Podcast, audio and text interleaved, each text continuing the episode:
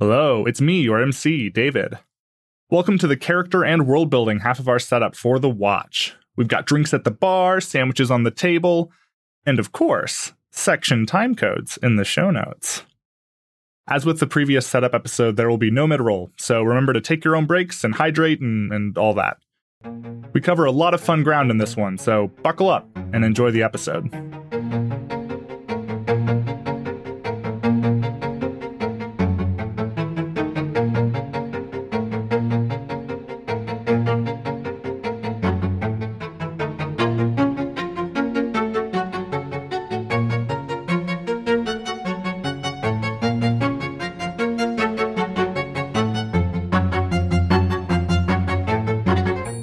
So next up, we're going to do our character introductions, and you all have created some really, really cool people that are going to be inhabiting this world.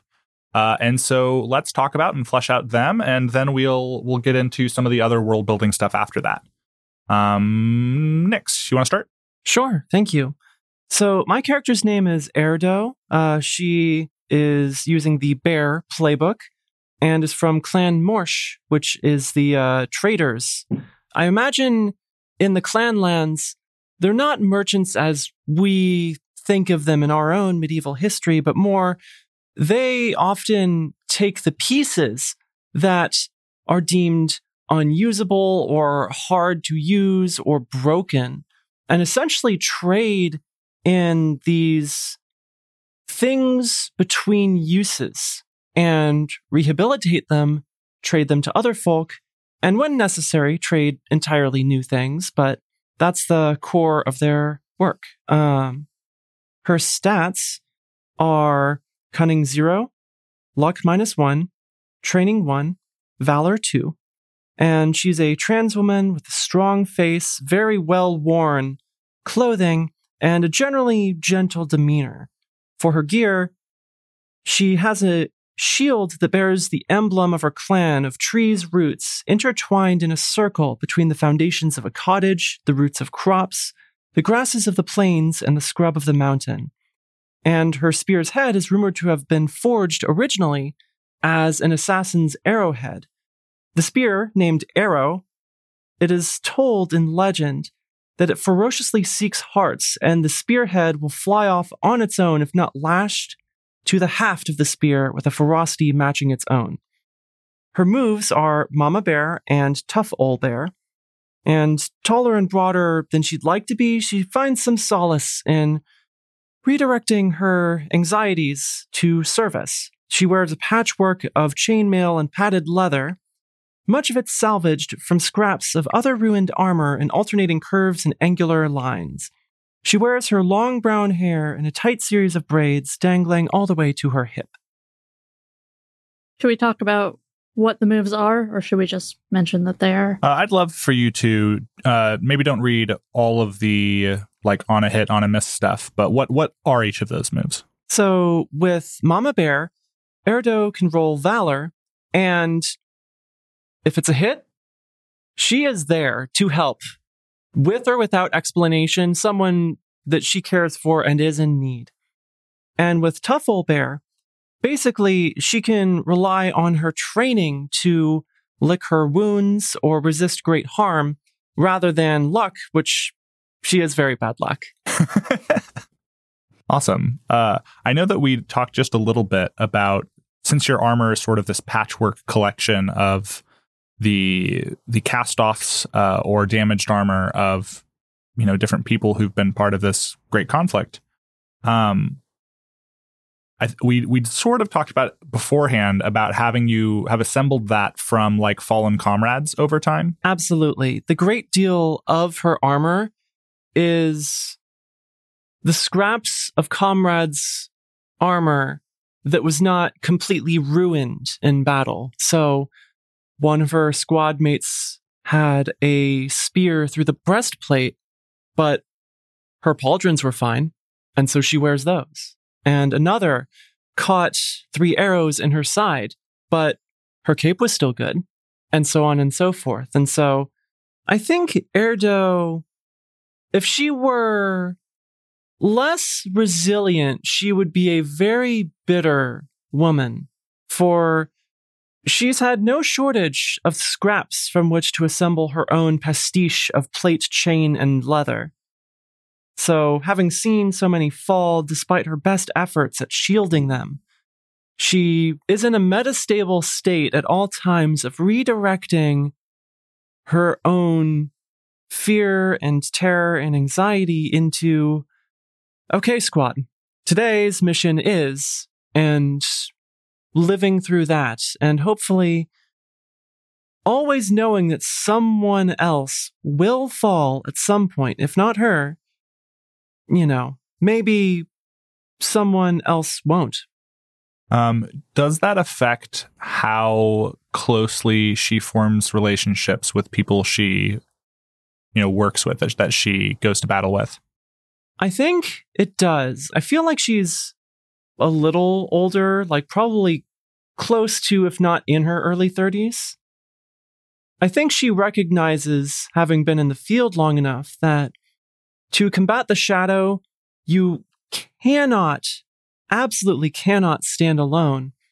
All the same, I feel like she generally holds back a bit from really deeply connecting with people, though sometimes she can't help herself and winds up falling on an emotional sword as a result.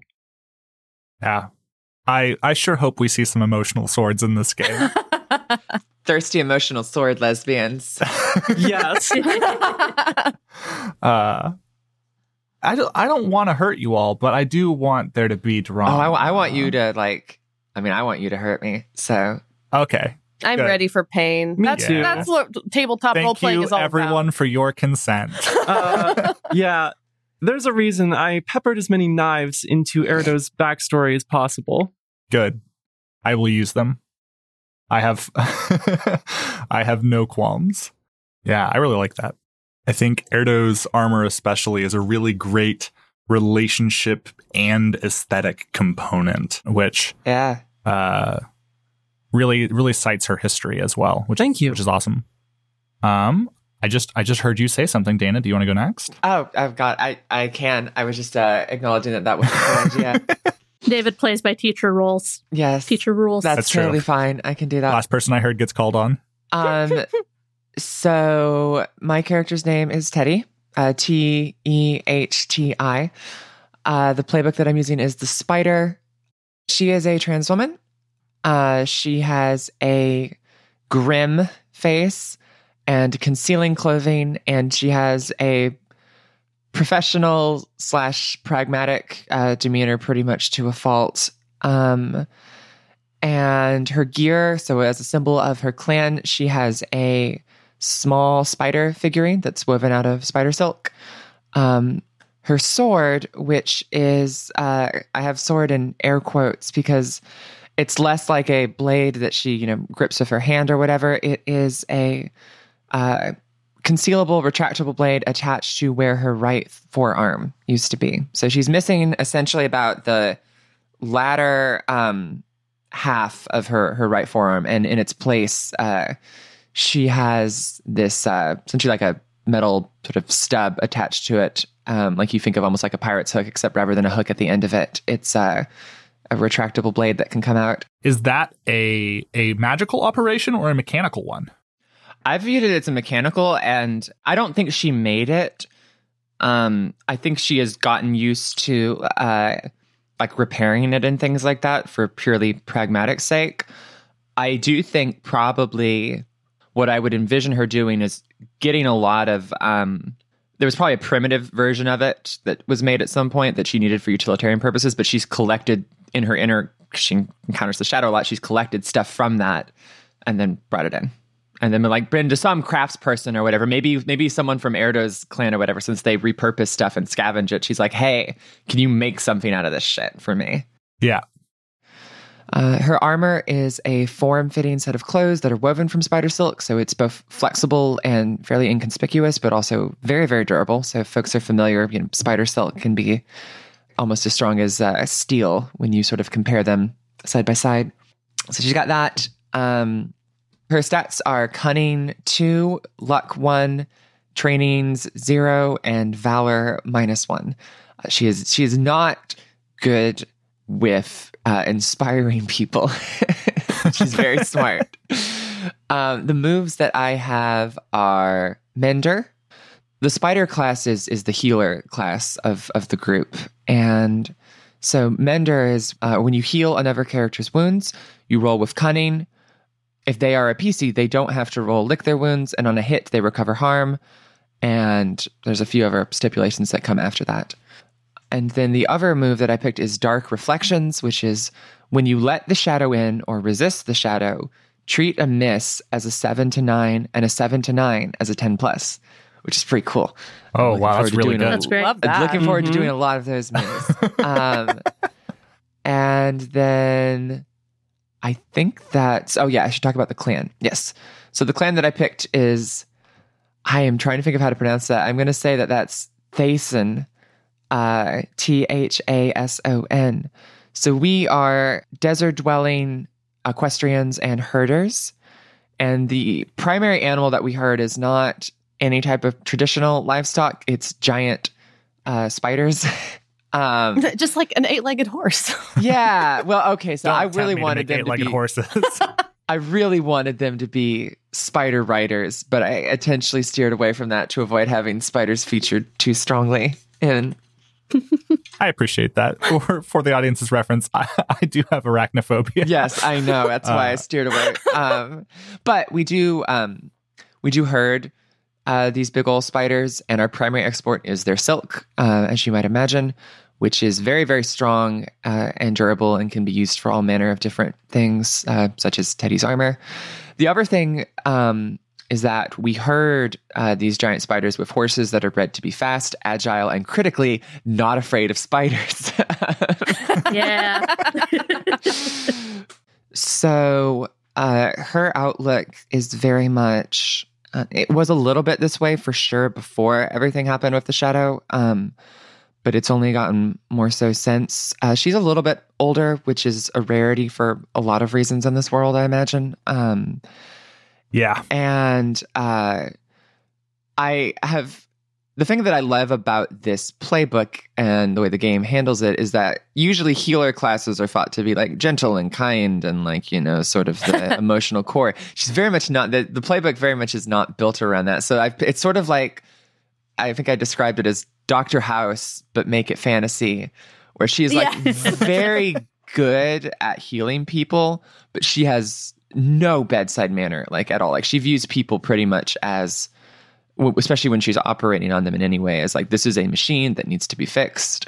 And, you know, I'm going to attempt to fix it. And if it breaks and doesn't fix at the end, then I'm going to not think about it from an emotional perspective. And I'm just going to move on to the next thing that needs to be done.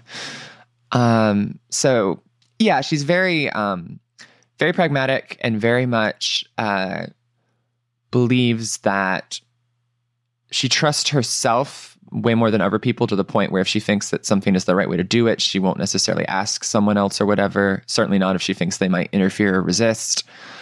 And yeah, as she has seen, you know, as being a healer, especially during a traumatic time like this, she's seen a lot of people die, and the way that she's just coped with that is that it just happens and that you just don't dwell on it for very long. So yeah, is there anything else I should speak to, or? No, I think that's really good. Okay. I think that's a great synopsis, enough foundation for us to get to some of the other questions later. Who wants to go next? I see Emma looking at me, and I see me looking at Emma. I'll just go. I will go if you want to think more. No, it's fine. I'm good. Okay.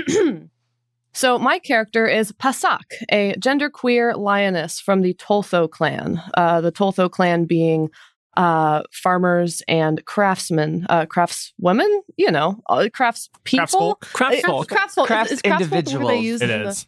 Yeah. Crafts individuals. Crafts singles. They do actually. Craft singles. There it is. Yeah, they do actually use craftsfolk. Craftsfolk. Great.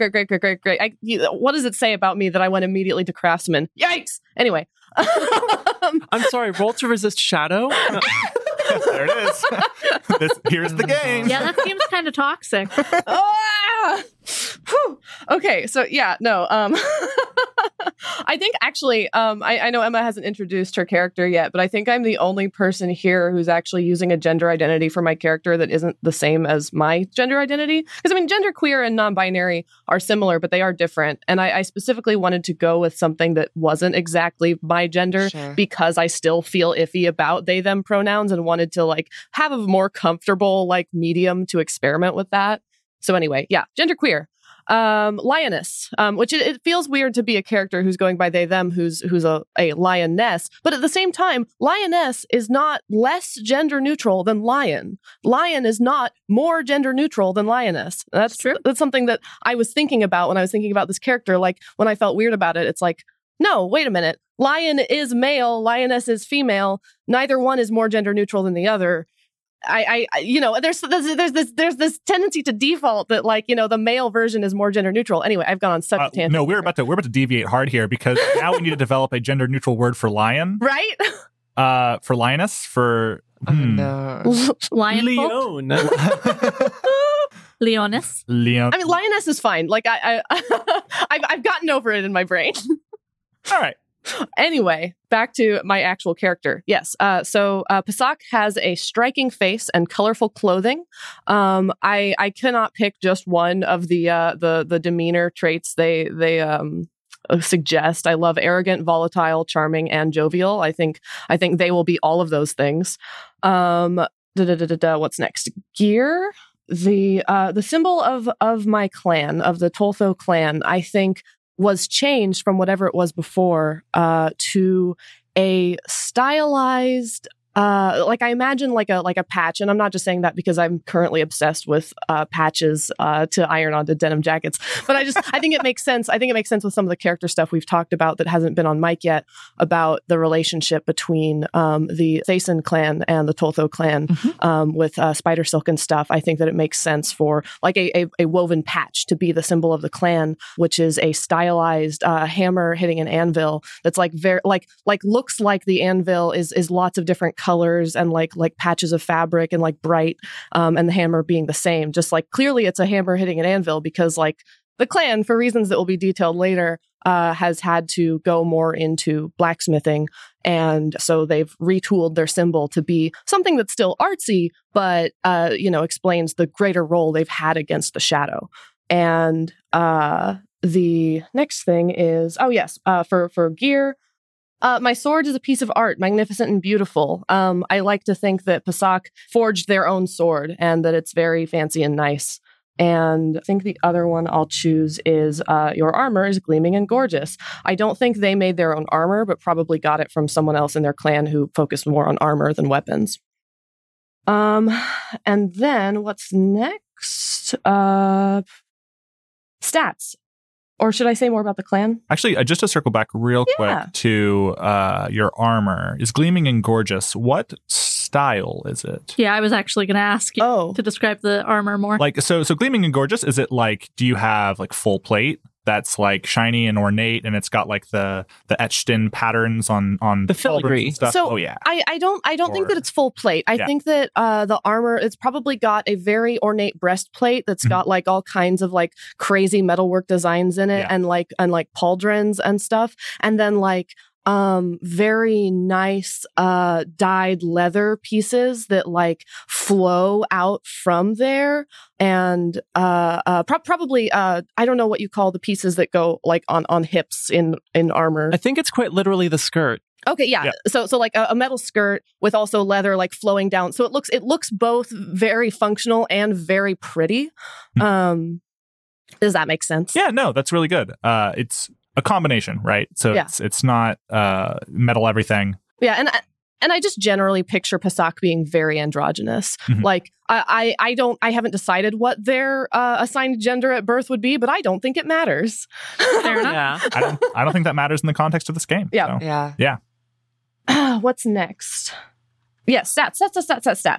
Luck is kind of the, I feel like, the beauty stat here a little bit. So they have 0 to cunning. They're not particularly smart. No thoughts, head empty. Yes. Only thoughts, head empty. Yes, only thoughts. Oh my God. Hashtag only thoughts. THOT thoughts. Yeah, my only thoughts. Check out my only thoughts.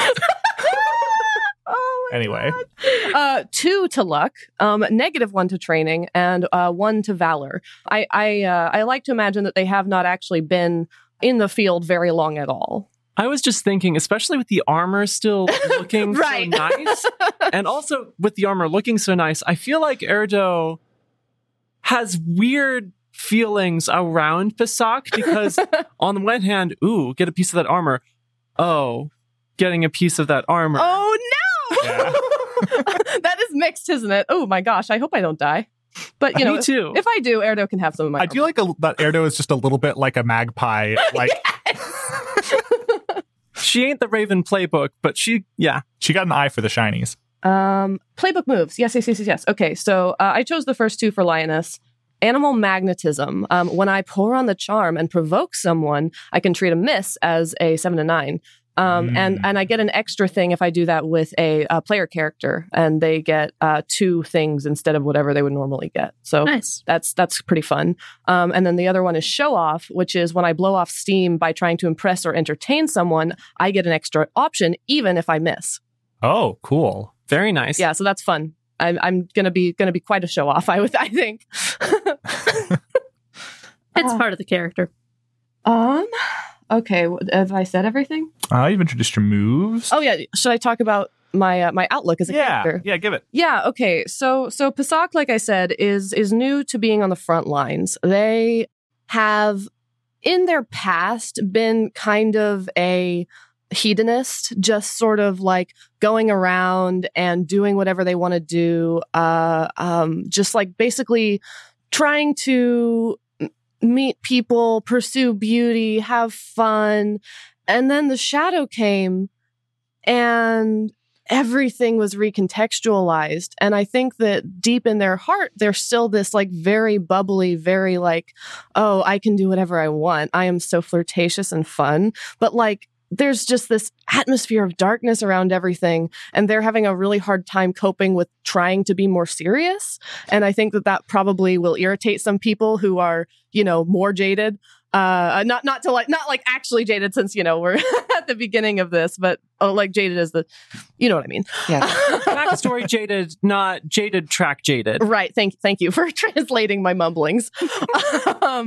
But yeah, no, they are, they're more into the idea of fun than really anything else. I imagine them having this backstory of having had many lovers in the past, and most, if not all of them, having been taken by the shadow in the early days. And now they're like, oh God, wait, what does that say something about me? Well, and now they're basically on the front lines like, okay, well, I guess I'm going to try and make a difference somehow. Well, and I like the thought because in how we're going to be playing this, so according to The Watch, you know, straight from the book's mouth, the game usually starts around 4 months into the conflict. Right. And I think we're going to be more in the 10 to 12 month range. And I like the idea that if you're so new to the front lines, to like The Watch specifically, I like the idea then that Pasak, you mentioned that, you know, their clan ended up doing a lot of blacksmithing, right, in order to presumably make weapons and stuff for the conflict. Right. And that Pasak was involved in that for a long time. Yes. And as the conflict has dragged on, more bodies are needed in the Watch. And right. Their services were more needed there than on that part of the front. Mm-hmm. So I like that. Yeah, that totally makes sense. How that transition occurred. Love it. So that brings us around to you, Emma. For your character, tell us about her. Yes, also a high luck character. Oh, my character's name is Fee. She is a fox. That's her playbook. She is a cisgender woman with I think I decided on unsettling face, mm-hmm, and natural clothing. And I also couldn't pick just one, so I went with distracted and mysterious for her demeanor. So as far as a symbol for her clan, I think I decided. So her clan is the Malthus clan. It's the mountain folk. And They are described as like rugged mountaineers, which translates in my mind to like very survivalist focused. And so I decided that their symbol should be like fire, because if you're just trying to survive, like fire is very important to that. I think probably the most organized thing about their clan is their religious beliefs. They have a lot of like very strong religious ties to nature and the natural world and the spirit world and the ways in which those kind of go together. And foxes are pretty sacred to the Malthus clan.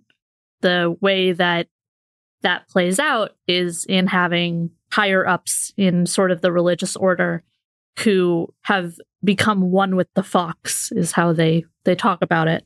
Fee was originally chosen to be one of these, and that starts at birth with some body modification that they do in order to make your face more fox-like.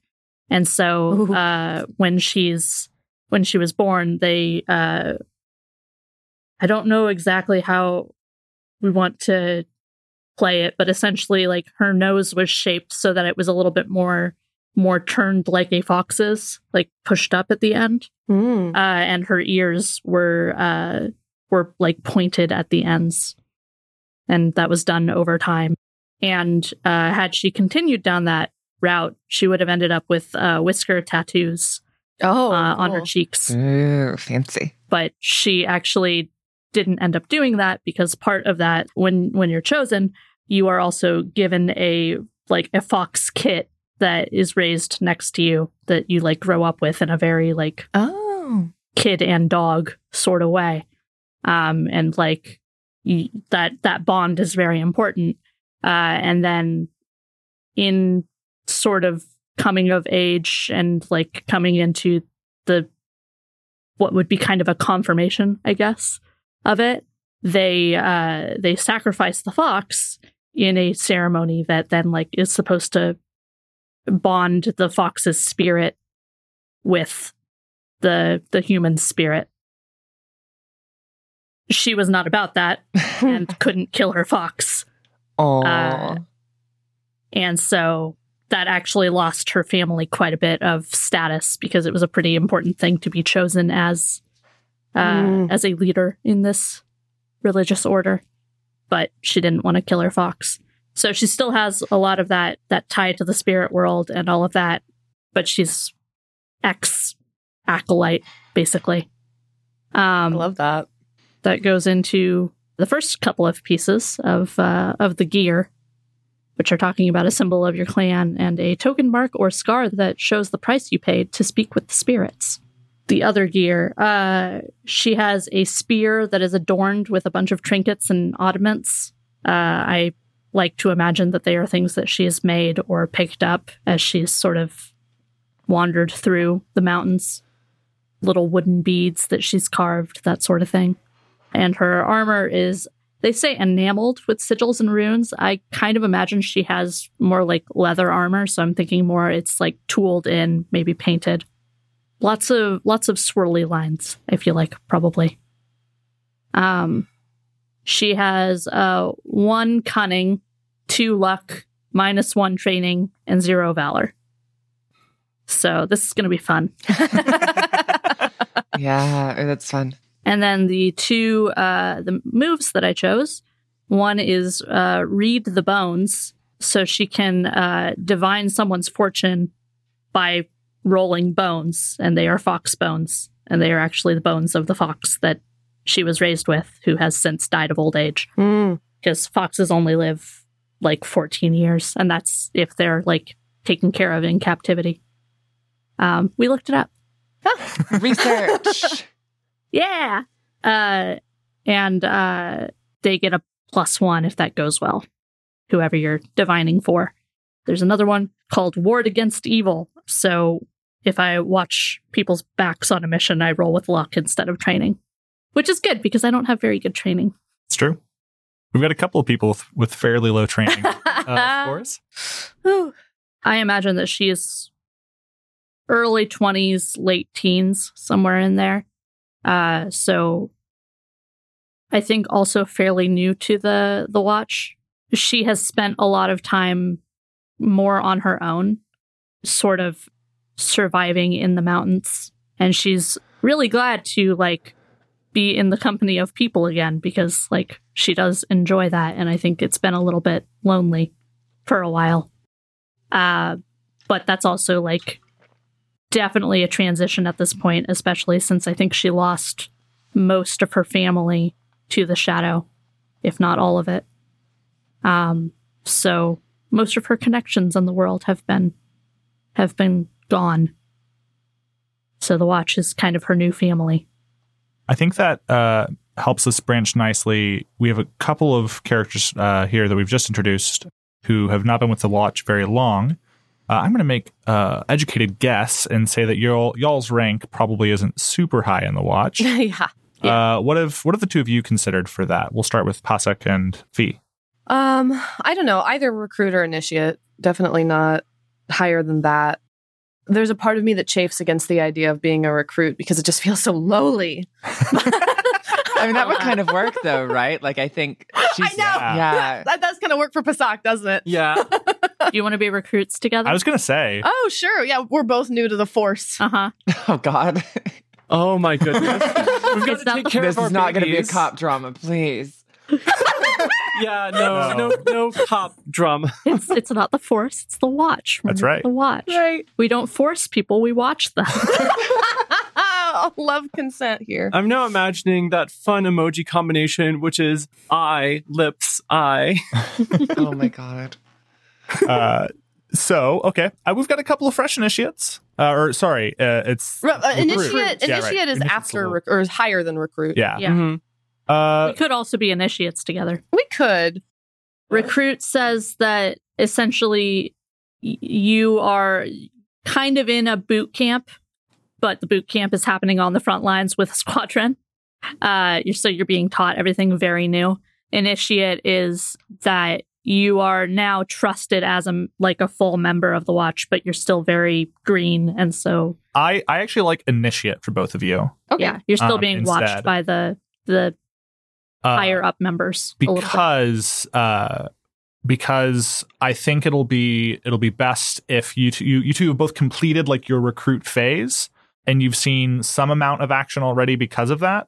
But I still imagine they don't like sending recruits to like the front lines is suicide. That's right. A desperation move. Yeah, and I don't think while like the early days of this conflict certainly were desperate times. I think that the Watch is more organized than that at this point. I'm definitely thinking phase-wise. So the Watch actually has a section at the back of the book that's like talking about the phases of the campaign, if you're doing a full campaign in it, and like the phases of the war. And I think we're actually going to be doing this one-shot more in phase two. Phase one is like stop the bleeding of the conflict, like trying to get your feet back under you. And phase two is like starting to actually fight back. Gotcha. And so I think that's where we're going to be placed. And I think at that point, the organization is not in a position where they're throwing recruits at the most dangerous hotspots because they need bodies on the line. I think they're sending them to two areas to learn and potentially die still. But I'm imagining that we're going to be going into some risky behavior for this one shot. Right. And I think it makes more sense if you're already initiates at that point. I also think that makes more sense with a couple of the backstories that we've talked about with like having lost a lot of people. Mm-hmm. Mm-hmm. Yeah. So then for the two of you, for Erdo and for, how do you pronounce it one more time? Teddy, it ends up sounding like Teddy Bear, which I think is ironic because she's very much not that. Yeah, but, I kind of like that. I like that duality. Teddy and Bear. Oh shit! No, she's gonna hate that. I feel like, out of respect for Teddy, Erdo tries to keep those quips on the low. That's the down low. Probably a very smart idea. I meant to say earlier, Fee is spelled Phee. Oh, yeah, Erdo, Erdo, going for the long pronunciations of the vowels. It'll all be in the comments below. Cool. Anyhow, rank stuff. Yeah, so rank stuff. So for Erdo and Teddy, you two have been in there longer. Yes. What were you both thinking as far as rank? I think you mentioned Erdo's about in her near her 30s. I think Teddy is probably almost, if not already, in her 40s. She's pretty old. Oh, wow. Yeah. But I don't think she's a, if you're cool with this, because I was looking at what you'd said earlier, yeah. I don't think she's a corporal because I think Warden makes more sense for her because I think that she wants enough. So I'm just going to read the description for Warden. It says, a Warden is considered a full member of the Watch with all of the rank and responsibilities that come with that. So I think that she wants to get up enough that she has a degree of latitude and freedom and control, but not so much up that she is responsible to other people to a degree. Like, I just don't think she's interested in that. That makes sense. Teddy's the type of person like me who would succeed very well as a bureaucrat. She does not necessarily want to be like on top of things. Uh-huh. Yes. Yeah, that actually kind of matches with what I was thinking with Erdo being promoted to corporal. I mean, not necessarily because she's a careerist or anything, but more she just keeps living. And as a result, has picked up more and more of the minutiae of command and maneuver and how to resist the shadow. So... yeah, I like the rank spread we're kind of figuring out here. Yeah, I mean, something I'll say for Teddy is that it's not... her not going up higher isn't necessarily because of any lack of competence. It's very much more... she does not... it's like, you know, if you work at a place and they want you to be manager and you just really don't want to get hooked into it more. It's kind of more that type of vibe. I absolutely believe that they've tried to promote you and you just said no. Yes. You're like, nope, I'm happy here. And they're like, but you could, you know, do more to serve. And you're like, nope, I'm happy here. But I do think there are points where, like, if Erdo tries to pull rank, she's going to chafe against that a little bit if it interferes with what she thinks is a better idea. 100% fair. And that's some good seedbed for drama. Yeah. Did we mention that this was a military drama? Because it is. Okay, that sounds really good to me then. So we've got a decent rank spread between everyone, and that brings us to our camaraderie between each other. We're going to go through some of the ties that bind questions. So ties that bind questions are part of playbooks. They are a series of questions which you do not have to use all of, but you can answer them with one of the other characters, player characters. And if you do that here at character creation, then you gain +1 camaraderie to start with that character. So it's a pretty cool way to establish overlapping backstories and, you know, pre-knowledge of each other leading into when you actually start playing the game. Let's do this in the same order we introduced characters. So that'll bring us to Erdo first. So one thing that really is stuck into my head, and I don't know if we want to draw a line or veil around this, especially you and I input on this, I think, Dana.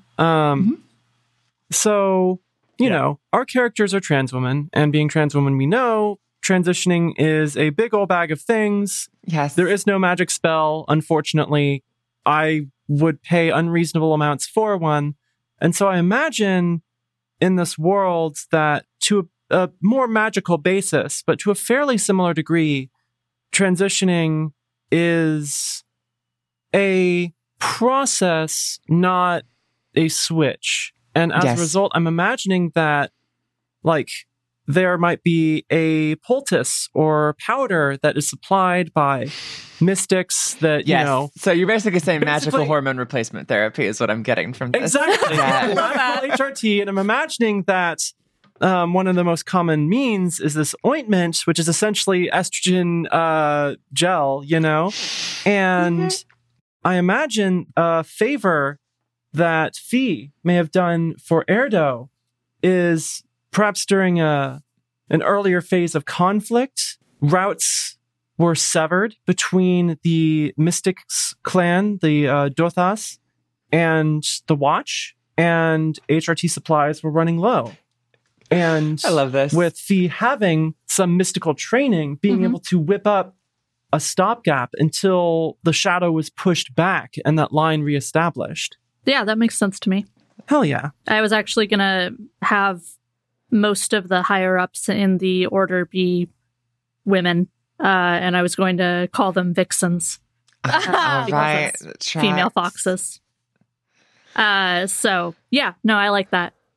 So I think that's definitely a thing that, hell, that could be a thing we could tie to, like talking to the spirit world in general, perhaps. Now, question with these ties that bind question: Are we going through and answering all of the ones we want as a character and then stopping? Or are we going to go around and have each character do like a one and then circle round robin style back to each other? Let's that do. That could be fun. Yeah, I like that. You like round robin? Okay. Yeah, we can round robin it. I was going to say, like, will that get confusing for people? And then I'm like, no one's making notes right now listening. They're just paying attention. Nico, so. What was the ties that bind question? Because I think they're different for each. Yes, they are. So the ties that bind question for the Bear playbook I was thinking of was Fee did a big favor for me recently. Oh, okay. Okay, cool. Gotcha. I love that. I love how much you expanded on that. Yeah. Okay, so then I think next up was Dana. So Dana, what's one of the ties that bind questions that you want to use? Yeah. I think, and this sort of bleeds into some of the first day questions, which we'll answer in a bit, but without spoiling too much on that, the one that you gave me, David, was that our clan had suffered the most losses. Yeah.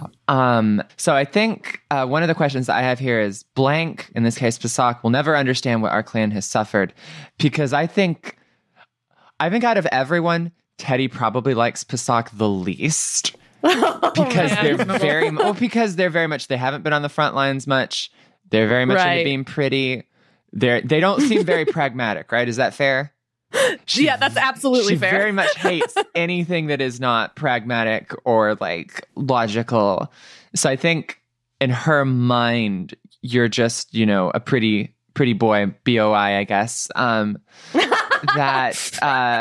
It just doesn't get it. And I think she's probably expecting you to die pretty soon, and she's fine with that.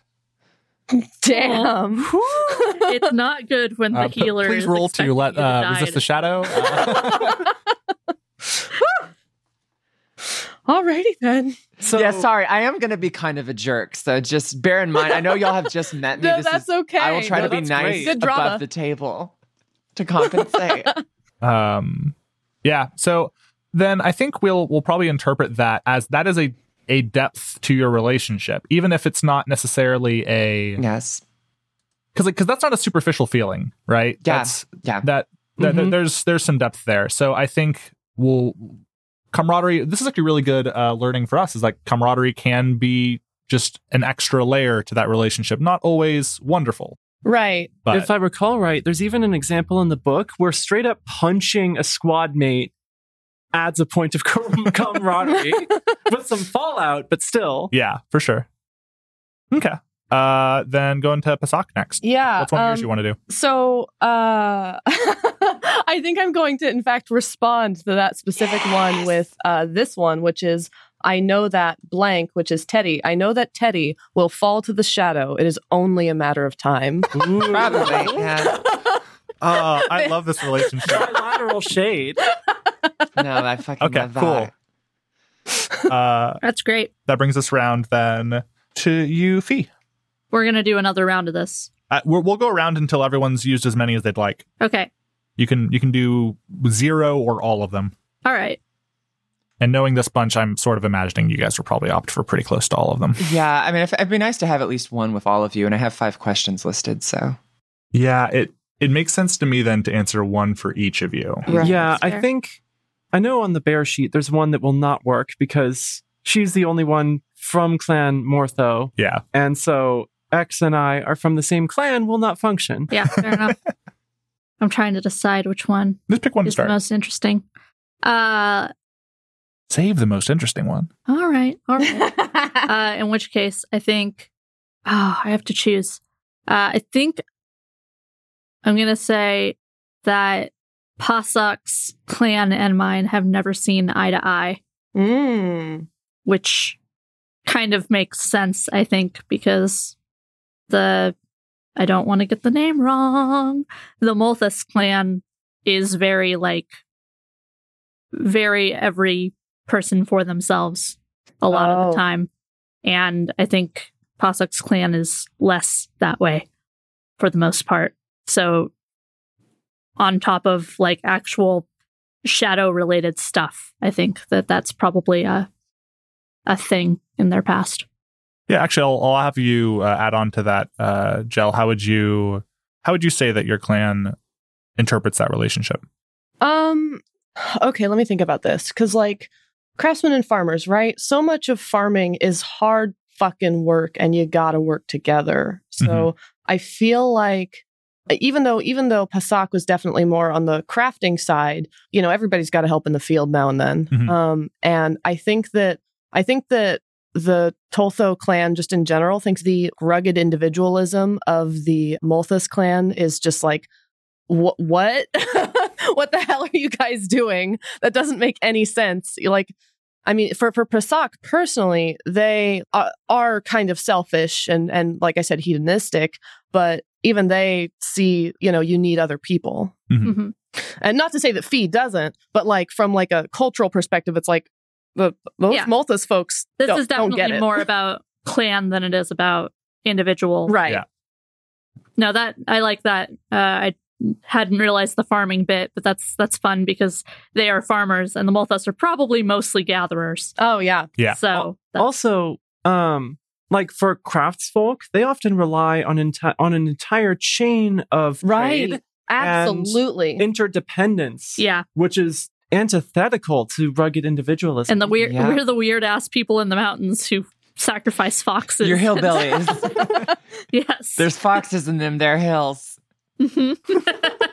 Very much so. Yeah. That swings us back around to Nyx for Erdo. What's another one you got? So I think actually Erdo's... I'm trying to keep a good pace going because there are lots of these questions. Relating to what I just mentioned with regards to interdependence and trade, I think Erdo has opened up a bit to Pasak about her clan's traditions, with the emblem being, you know, this tree's roots interweaving with the roots of everything and everywhere else. I think that's how the Morsh clan really sees itself, especially with its emphasis on, frankly, recycling and getting every last scrap of use out of something. So I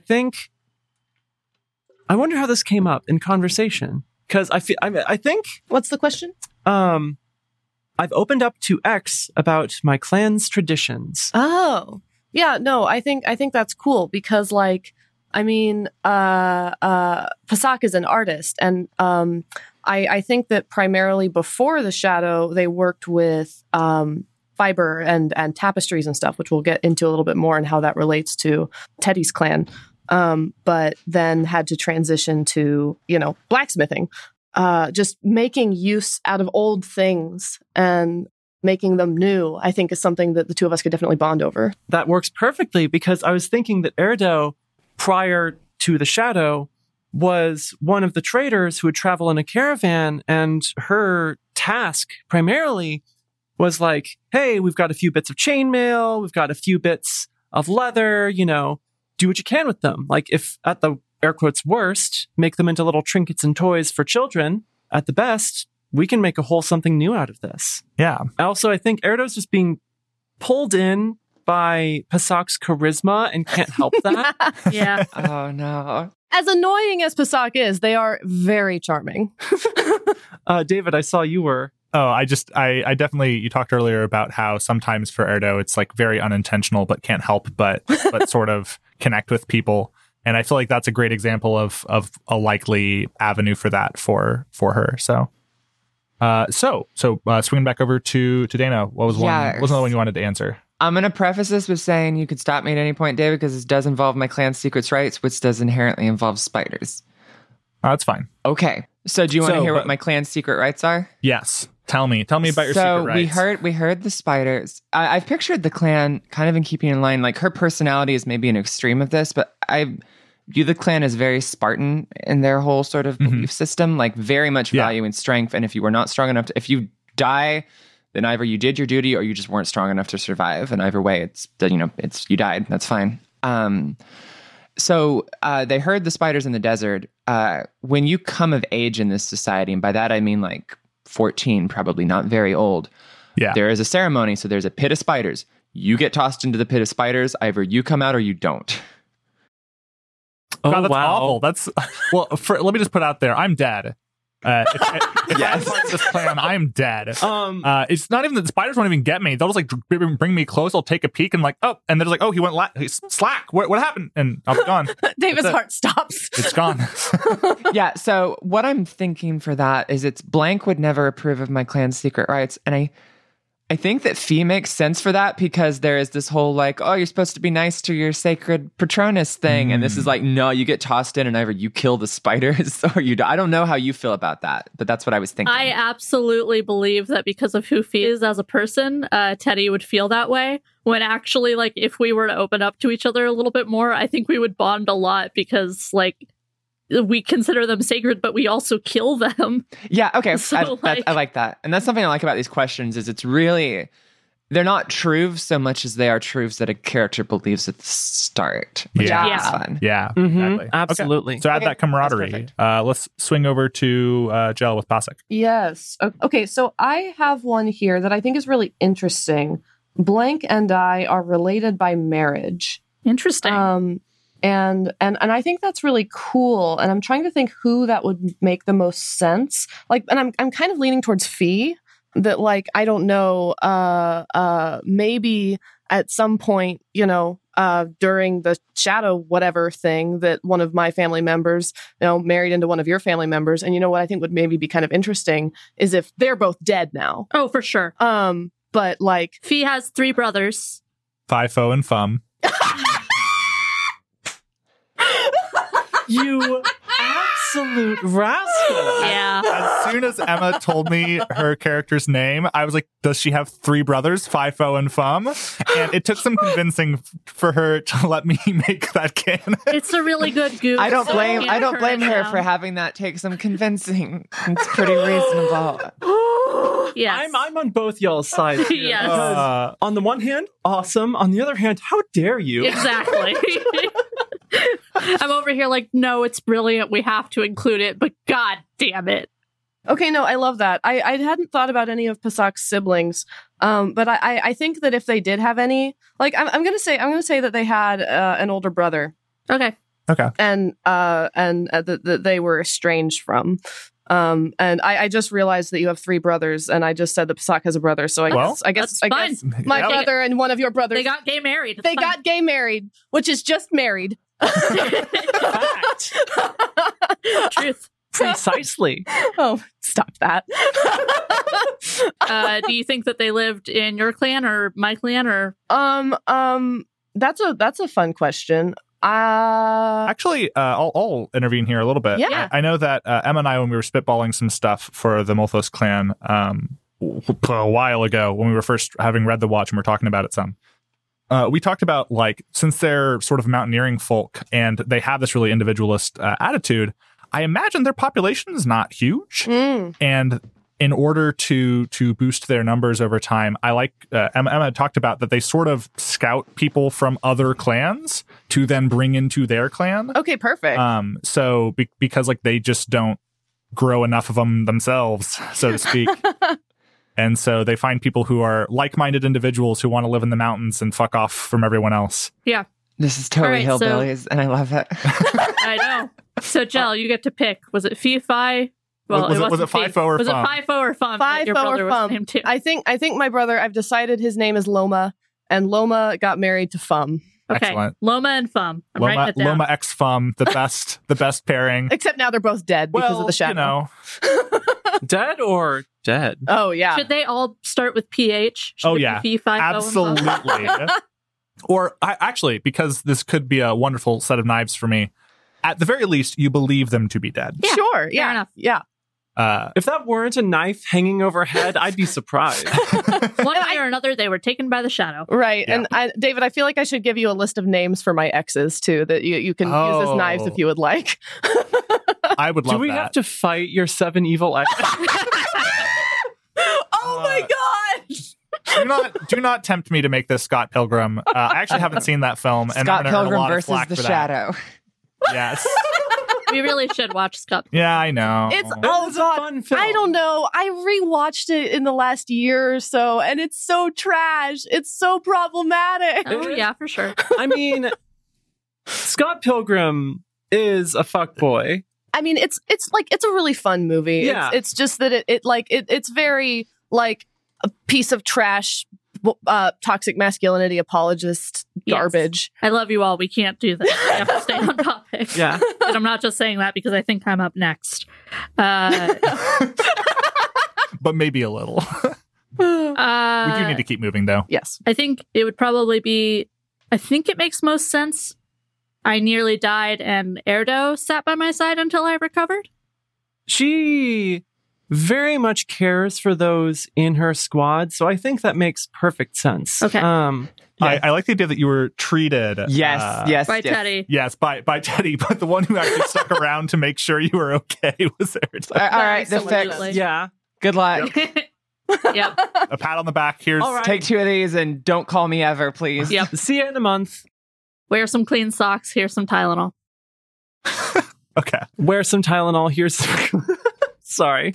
All right. Back to Erdo. So that ties into what I was thinking. Is I think Erdo is very impressed with Teddy's abilities. Being a bear and being as protective as she is, Erdo really values the preservation of life in the face of this consuming force. And it's not something that's super common, the ability to mend and shield others in the way that we both do. So I think there's that mutual, well, okay, you know, obviously you get to decide if it's mutual. Yeah. But Erdo absolutely respects Teddy's abilities on a profound professional level. Yes. If nothing else, they're an effective team. Yeah. Mm-hmm. And I think I will say from Teddy's perspective, she is absolutely good at preserving life. She just doesn't do it primarily because she cares about the person so much as it's like, all right, more people means we got more bodies to throw and we're more likely to survive. But it is still, she's good at her job. That is for sure. Yeah. Right on. And actually, then okay. I can kind of spin that back then because I was going to pick, I can always count on, in this case, Erdo, to keep their head on when there is trouble. And again, it's not necessarily affection, but it is like, okay, if someone is going to be leader, this person seems to be competent. So I will let them be leader in her head. That's good. And it's very much like if she shows that she's not competent, then all fucking bets are off. But at least it seems so far that she is competent. Hell yeah. Hell yeah. Hell yeah. Hell yeah. All right, Pasak. Oh, yes. Another question. I think that it would make sense for Erdo to have once saved my life, a debt that I am eager to repay. Okay. I mean, like that. Surely at some point you could have... Because, you know, I have a -1 to training. I'm new to this. I probably did something stupid. I have a 0 to cunning. And, you know, you were there to make sure that I lived through it. You know what I think happened? Yeah. I think that having lived the proverbial handbook of training for so long, Erdo sees how foes arrange themselves in the field. And similar to on Mad Max Fury Road, she goes, that's bait. And I think you were wanting to prove yourself. Oh, and I fell for the bait. And you went right for the bait. And Erdo waded in there with Arrow, her spear, which is purposefully confusing because that's fun. And dragged you out. That's very good. I like that. Yeah. Brings us over to you, Fee. All right. Y'all, I need your input on this one. Yeah. Blank seems frightened of me, and with good cause. Ooh. I don't think Teddy would be. I don't think Teddy is frightened by much. Yeah. But I don't... I feel like... What was the descriptor word you used for your face? Unsettling. Unsettling face. I think that maybe by first impressions, you think that Pasak is afraid of you? I have an idea. Uh-huh. Because the one that I was going to make my last question probably is I've shared my bed with blank in the past. Oh, well. And since you talked about how... that is something Pasak would do. That's the thing. And since you've talked about how most of the people that you've slept with have died, uh-huh. if we have been together in the past and I'm still alive, then it may not be that you're necessarily frightened of me. Oh, but I'm like afraid you're gonna die because, oh shit, people I'm attracted to generally end up dying. How I've been sort of interpreting it is less that you are somehow responsible for it and more that how does that reflect on you, right? That the people who you've chosen and been with have all fallen to or fallen by the shadow. Right, exactly. And so it's like... Do I have bad taste? What does that mean about me? Am I like, am I so flawed? You know. And so now that you have been with Fee, I think there's a concern for her well-being. And then also it's like maybe even doubting. I think you think that Fee is a pretty good person and a respectable member of the Watch. But you also know that the Shadow has agents everywhere. Right. And so I think there's like a back part of your mind that is like, okay, but is she actually good, or is this just another in my long chain of people who are actually bad in one way or another, or will become that way? Right. Yeah. No, I like the drama there. Yeah, and there's a lot of stuff to work with there with the drama. You seeming frightened of me. Uh-huh. Mm-hmm. Okay. Yeah. So we've answered both of those questions. I guess that answers two for you. Yeah. Mm-hmm. Okay. So we'll circle back. Let's do Erdo. Okay. So. I mean, when I think about it, I feel like Erdo has to have defended Teddy from insult. I'm not entirely sure how that came down, but maybe I think someone could you respect her abilities, right? Yes. So I think that there is someone probably people think like, oh, like why the fuck is this, very rude, bad person still responsible for all of this. And you're like, well, because it's like, maybe you're like, they are a terrible, bad, rude person. I don't know how you perceive them, but like also they're fucking good at their job. So, and they might be responsible for taking care of you. So maybe don't insult them. Yes. Yeah, I was thinking something very much along those lines of basically, maybe not necessarily Fee or Pasak levied an insult, but I imagine a different crop of recruits or initiates came back from the fields, battered up, and you were an absolute machine in and treating a bitch them at the same time. Go over to one cot, 5 minutes, very painful stitching, but functional. Next, 5 minutes later, very painful, like setting a bone. Next, and they're all griping about it as a small unit. And I think Erdo dressed them all down and pointed out, "Look, you're not bleeding anymore. Your bone's gonna heal. Shut the fuck up." I fucking love that. That's fantastic. Me too. To add on top of that as well, I definitely think that there are folks among the brass who do not care for Teddy at all. Oh, absolutely. Because I think there are some among the brass who fear that Teddy is too close to their enemy. Because, like as you mentioned, you took the move that lets you cozy up to the shadow more effectively. And I think it is a very poorly kept secret that Teddy is someone to go to at times if you want to know more about the shadow. Yeah.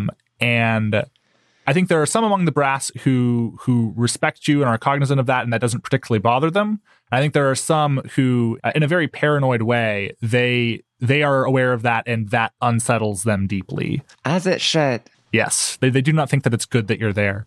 And so there's definitely some potential conflict there. Love that. And love that. Erdo is clearly on the side of overlooking that in favor of your capabilities and your service. Yep. So I like that a lot. That works very well. Mm-hmm. So swinging around. Is it me now? So Dana. Yep. Mm-hmm. So I have two. One is owes me a debt that they have yet to repay. I could make that work, but it's far less interesting than the other one, which is blank has a secret only I know about. Oh, yeah. And I'm actually very open. I don't have anything super planned for this. I don't know if there's anyone that would like, because one of the things I'll say about the spider, in addition to being a healer, like their biggest stat is cunning. And so they're very much the like, I know things, whether it's about the shadow or about other people. So does anyone have like a secret? Yeah, you have your hand raised. Yeah. I don't want this to be like the pole around which the squad dynamics revolve, but I feel like this idea fits perfectly. I think Teddy is the one who has figured out where Erdo's armor comes from, because you treat the wounded, And despite your best efforts, sometimes infection sets in. And then you see, oh, that particular scratch on that pauldron, interesting. And have pieced it together over time that Erdo is wearing the arms and armor, well, the armor, not the arms, of her dead squad mates. And is that scandalous for some particular, like, why would that be? Yeah, that's what I'm thinking about. I think it would be worse if you were, like, taking the armor before they were dead. Yeah. I feel like maybe that's the secret. Maybe the secret is... Maybe I supply you with it. I tell you where the good particular armor of the people who might die is. There we go. Oh, that is a dimension I did not consider. She's very utilitarian. She's like, hey, this person's not going to make it. Their armor would be better served if we just patch it up, put it somewhere else. And I think Erdo, like, that seems very against her personality to go along with that. But if there's some reason she does, then I think that's fad. That's a secret. Then. Oh my! I mean, having mentioned before that, like, Erdo sees Pasak and has some envy for their armor, I could definitely see that being, like, a thing in the back of Erdo's head. Like, it would be a waste if this was tossed into the scrap. Oh, man. And especially then Teddy being pretty sure that Pasak is going to die. Oh! So if there's a moment where it's like... It's that, you know, that sort of that horrible, like, conspiracy theory of, like, oh, if I mark an organ donor card, you know, they're not going to save me or whatever. This is sort of that. Oh my God. This is that, but realer. Yeah, I think that fits perfectly. And I think that kind of like she treats her relationships, Erdo does her best to not get pulled in, but her training and past and just the baggage that she's carried emotionally being in the Watch, sometimes she rocks up to a recruit who took a spear tip and is just rolling and turning in the throes of the final stages of sepsis. And she takes a knife, like, cuts away a few straps and takes a piece of armor before it's noticed. And I think probably, well, noticed by most people. But, and I think what will happen is because, if anything, this is the thing. I think Erdo might be ashamed of that. Teddy's like, good thinking. That's very smart. I admire that about you. I love that. And I think what will happen at some point is if Teddy is like, oh, you know, displays a degree of sentimentality, like, we need to protect this person. She's like, well, you didn't say that the last fucking time you needed a piece of armor. So, like... Shit. Oh. I am so excited. Yeah, no, that's very good. I'll pencil that in. All right. So this is we're on our last round of questions right now. Yeah. Right? Pasa. Yeah. So I'm not actually sure who would fit best for this. We spent some time on this. I know we sure did. This is the expanded fuck Mary Kill. Yeah, it is. It totally is. So I have two that are complete polar opposites. Basically, my clan and Blank's clan were sworn enemies, or my clan and Blank's clan have fought side by side against the Shadow. I think based on what we've established so far, it doesn't really make sense for any one of your clans to be my sworn enemy. Because Emma, Fee and Pasak's clans don't see eye to eye, but they're not sworn enemies. I mean, considering we are also related by blood. So, right, also related by marriage, rather. Not related by blood. And I mean, with Teddy's clan, we haven't gone deeply into this yet, but like Spider Silk supply chain, like, we can't be sworn enemies. And but you might have fought side by side. Yeah, I like that idea best. Okay, yeah. Especially since I know... We've already alluded to the fact that the spider-wearing clan, whose name escapes me, Thason. Yes, so that Clan Thason has seen the greatest losses. I have an idea for that when we come back around to that. Well, for this fighting side by side thing, I also am aware that your clan, Pasak. Boy, I need to make myself a short... Toltho? Yeah, Toltho. Before we play, I will know all of this. But for your clan, you guys made some mistakes and failures early on in the conflict. And I wonder if that is part of the reason why I can see that they were decimated. And I don't want to get too ahead of us. I can loop back to this. I've had the idea that we have horses that are bred to be fearless. And so if you're going up against something like the Shadow, I think we were sort of put on the front of that very early on, perhaps even to protect the other clan, in this case, Pasak's clan. Oh, yeah. Man. Lost a lot of, which I think is part of why Teddy doesn't like them. Of like, yeah, you are a flighty person. You come from a clan that can't protect themselves. So yeah. Fuck off. Oh, no, that's good. All right. Yeah. All right. Originally, I was going to move into designing the Shadow next, but I feel like we need to do clan questions. Yeah, I think we do. Yeah. We're steep in. So we're already digging into that. So let me double check. I think we're done with our ties that bind questions. I have one more. Well, okay. I thought we were. Well, you got a right? 2 first. So did you? Yeah, but I have one more. Well, we said we were just going to do 4 for everyone. I know, but well, what is it? It's an interesting one. Yeah, if Emma has one that's interesting. Okay, let her do it. I don't care. He has one extra camaraderie. So here's my suggestion.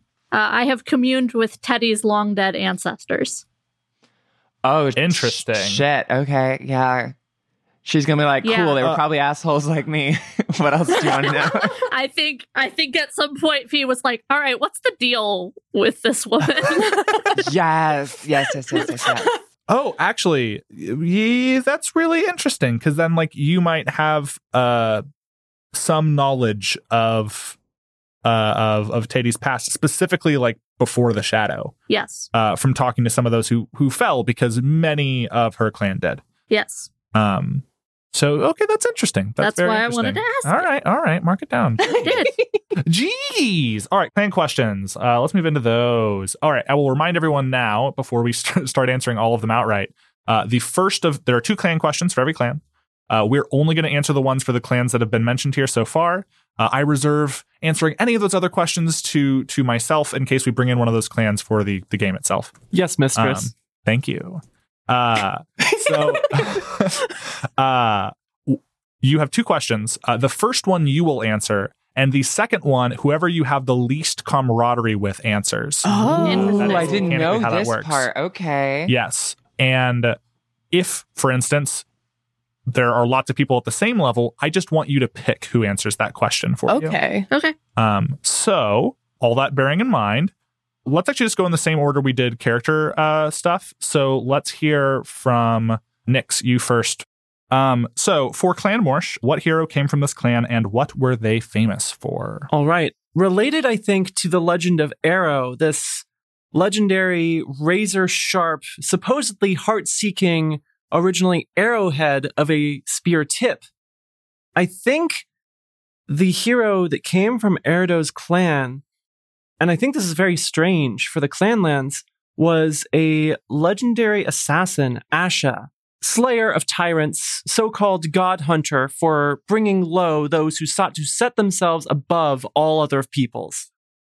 Basically, I imagine Asha was a Robin Hood-esque figure assassin. Okay. This is a reference that only a very small portion of our audience will get, so I don't know if I'll include it in the final cut. But the more you describe, like, the history for this spear, and it's like, you know, it's got all this, it's this heart seeker. All I can think is that you're slowly building a lancer from the fate property, and which means you are going to die. No, hold it. 1, chose her moves to be a little more resilient. 2, not intentional at all. I just like the idea of. Basically, I guess I'll veer briefly into explaining something which I think is also part of our kit. I think being the bearer of Arrow, she has a special knife that is only ever to be used once. And that is to slot perfectly into the metal fittings around the end of the spear and cut all of the ties that bind the tip to it. And basically let Arrow fly. And it will seek a target? Mm-hmm. Oh. But it will only work once. So what you're saying is, she's not a lancer, she's an archer. Yeah. Thank you. Oh, that's great, because that means she'll have, like, the biggest ult and have most of the story be about her. Yeah. So, I want to ask, who would you like then, either who has your lowest camaraderie with you, or who would you like to select to answer your second question? So I'm actually tied for lowest between Pasak and Fee, and I would like Pasak to answer this next question. All right. The question is, why is this clan's political position unassailable? Oh, okay. Remind me what the clan is? The clan is Morsh. They're tradespeople, and unlike our history, the way they trade is often barter and recycling the scraps of usable things that are often forgotten. Right. So, I mean, their political position would be unassailable because everyone needs the traders. Like, supply chain, right? Yeah. Like, the traders are vital for getting, like...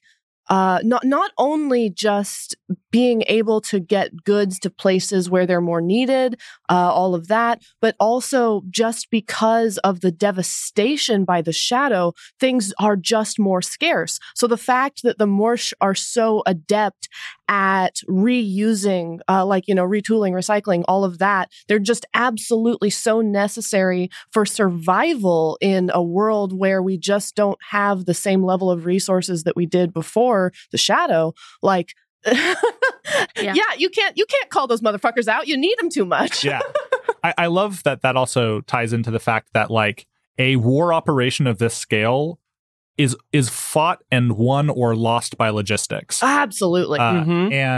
and the only clan with the people with the right kinds of experience in that domain are the Morsh. Like, just hands down, they're the only ones who know. Also, they're the only ones who actually know. Like how to get everywhere. It's worth thinking of the fact that like even for the more nomadic clans, like they haven't been everywhere. But you know who's been everywhere? The Morsh. And the Morsh know. Like, all right, at this point we switch from spider mounts to horse wagons because this terrain is nice and flat. We'll get here 2 days faster, etc. And all of that just compounds at scale. Yeah, I really like that. All right, so that's establishing our clan Morsh. Let's talk then next about Clan Thason. Yes.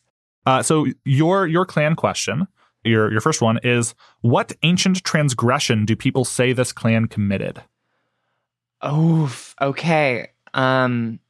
So we heard spiders, and I've had the idea big spiders are bad and dangerous, and they will very much kill you. So the whole idea, and it's one of those things where it may or may not even be true, right? Uh-huh. But I've had in my head the idea is that our people at some point made like a deal with a spider god who's kind of an evil god figure to be like, hey, we're going to be good with spiders. And we made some sort of pact. I have left it fairly open in my head, but that's the idea of like the whole reason we're good with spiders is because we made a deal with a very evil force, which kind of explains like we have a very Spartan-ish culture. I think we're probably... a bit more, how to put it, not ostracized, stigmatized maybe compared to some of the other clans. Mm-hmm. Like there's definitely a little bit of abrasiveness there. So I think that it makes sense in my head because I am sort of a historical materialist. I like the idea that probably we're just good with spiders and the whole story came later, but it's a magic world. Yeah. So who knows? Yeah. Can we call the god that you're... your clan may or may not have made a deal with the Shadow Weaver, which I might be stealing from something. Yes. I like that. Cool. I love the idea because I love deities who you are not supposed to call the true name of. Oh yeah. That like Shadow Weaver is the pseudonym, of course, for this dark and angry god. Called Adora. The Shadow Weaver, no relation, probably. Sorry. There's a character in She-Ra. That's true. Shadow Weaver. I had to make a reference. That's where I got it from. That's fine. That's okay. Yeah. We'll turn Shadow Weaver into a dark god. It's fine. She would love that. She would love that. Goals. Yeah. Okay. Okay. That's really good. I like that a lot. I have two with Erdo, and then one with each of the other of you. I mean, I feel like the answer to this question is obvious, and so I'm going to give it to Pasak, but I want you can flesh it out whenever way you want. The question is, what does this clan offer that no other clan can? And I assume the answer is spider silk to a degree, but feel free to run with that if you want to. Let me think about that for a second. Well, I mean, I feel like it goes beyond spider silk, right? Because I imagine that a lot of the spiders in the Watch come from the Thason clan. And so it's not I wouldn't say that only the Thason clan can have the Spider playbook, but I think that most of them do. So in addition to, you know, providing spider silk and providing any other spider-related products... Spider silk and other spider-related products. Spider silk, spider droppings, more spiders, more spider value. Oh, no, wait. I'm sorry. It's spider silk and spider silk-related accessories. There we go. Oh, but yeah. Spider silk. I think spider venom too, though. Yeah, no, I love to be used for a thing. I love the idea of spider venom being used to like tip weapons, and you know who knows what else. And maybe some have medicinal properties. Like, yeah, I understand there are a lot of things like arsenic in absolutely minuscule amounts have positive health impacts on humans in our world. But not in their world. In their world, arsenic is no, but yeah, and I think that. The best spiders, the best spider playbook characters. This is, I don't know how to say this in a way that's like world centered rather than mechanic centered. I think maybe spider path. The best healers. Yeah, the best healers. Yeah. The best healers come from Thason. Yeah. And something I'll actually tack onto that, because like, yes, their clan produces spider silk, but what enables them to do that? Expertise, right? Mm-hmm. Yes. Like it's even more than like expertise and experience. So it's not just that their clan provides the silk. It's that they know the process to make the silk. Like, right. They know what goes into that. And so their knowledge is instrumental. Right. And with fewer of the Thason folks around these days, with feral spiders out in the wild, like it's not like anyone could just like grab one and be like, all right, poop out some silk for me, motherfucker. And the other thing I'll say, it's a little more complicated than that. Sorry, with a bunch of feral spiders running around in the wild, I established this with our riots earlier. If you are a member of the Thason clan, you're still alive, you know how to kill a spider. Yeah. Yes. Yeah, absolutely. You've done it. Yeah. So that could be fun. Yeah. Thanks, I hate it. Thanks, I love it. I'm in a love-hate relationship with it. So... That's good. Those are both good questions. So that brings us then, I believe Pasak was next. And Pasak, your clan is craftsfolk and farmers, the Toltho. So then your first question that you answer is, what relic did this clan create and which clan currently holds it? Right. So Dana and I talked about this a little bit, but I love the idea that the Toltho clan created an incredible, like, complex, ginormous tapestry out of Thason spider silk ages ago that was like a collaboration between all of the elders and, you know, anyone who knew how to make anything participated in creating this tapestry. And I think that the Thason clan probably did have it, but I wonder if it might be spicier if in those early days where like a lot of the Thason clan was decimated by the Shadow. If the Shadow has it now? Yeah. Oh yeah. Oh fuck! What is the implications of that? That's the most sensible thing, right? Like the Thason clan got decimated, and they had it, so I think the Shadow has it now. One twist that comes to mind. I wonder if, you know, seeing the Shadow infiltrate or march on Thason in the final days of Thason's ascendancy, as it were, I wonder if several clansfolk cut the tapestry and committed that transgression so as to hopefully keep the importance and possible power, be it simply ideological and artistic or more, away from the Shadow. There's some pieces of it that are saved by individuals. Oh yeah, saved. Like relics or whatever. Yes. Yeah. I love the idea of perhaps the Shadow has it now, but what if another clan gave it to the Shadow in the hopes that it would like appease the Shadow? Or members of Clan Thason did. Yeah. Oh, what if the people in charge couldn't agree what to do with it, and so it was cut into a bajillion pieces, and some people, you know, like sacrificed theirs to the Shadow hoping it would help, and others are holding on to it for cultural reasons. I'm fine with that. I think that's great. That sounds dope. Yeah. Because now my gears are starting to turn for how this might factor into the story. Potentially, I'm not making any promises yet. But I like the idea that most of it most of it even whole, is in the possession of the Shadow at this point. Okay, sure. And that... So there's this thing that can happen in this game where if you roll poorly on resisting the Shadow, that you are just taken over and you do its bidding. You do what the Shadow wants you to do then. And so I like the idea that there were members of Clan Toltho who, as the Shadow came nearer and their spies and stuff gained knowledge of this potentially powerful artifact, whether that be just significant or very literally powerful. And some people were like, deliver it to the Shadow. We're going to take it to the Shadow. Yeah. I just got a fucking fantastic idea that makes this so thematically awesome.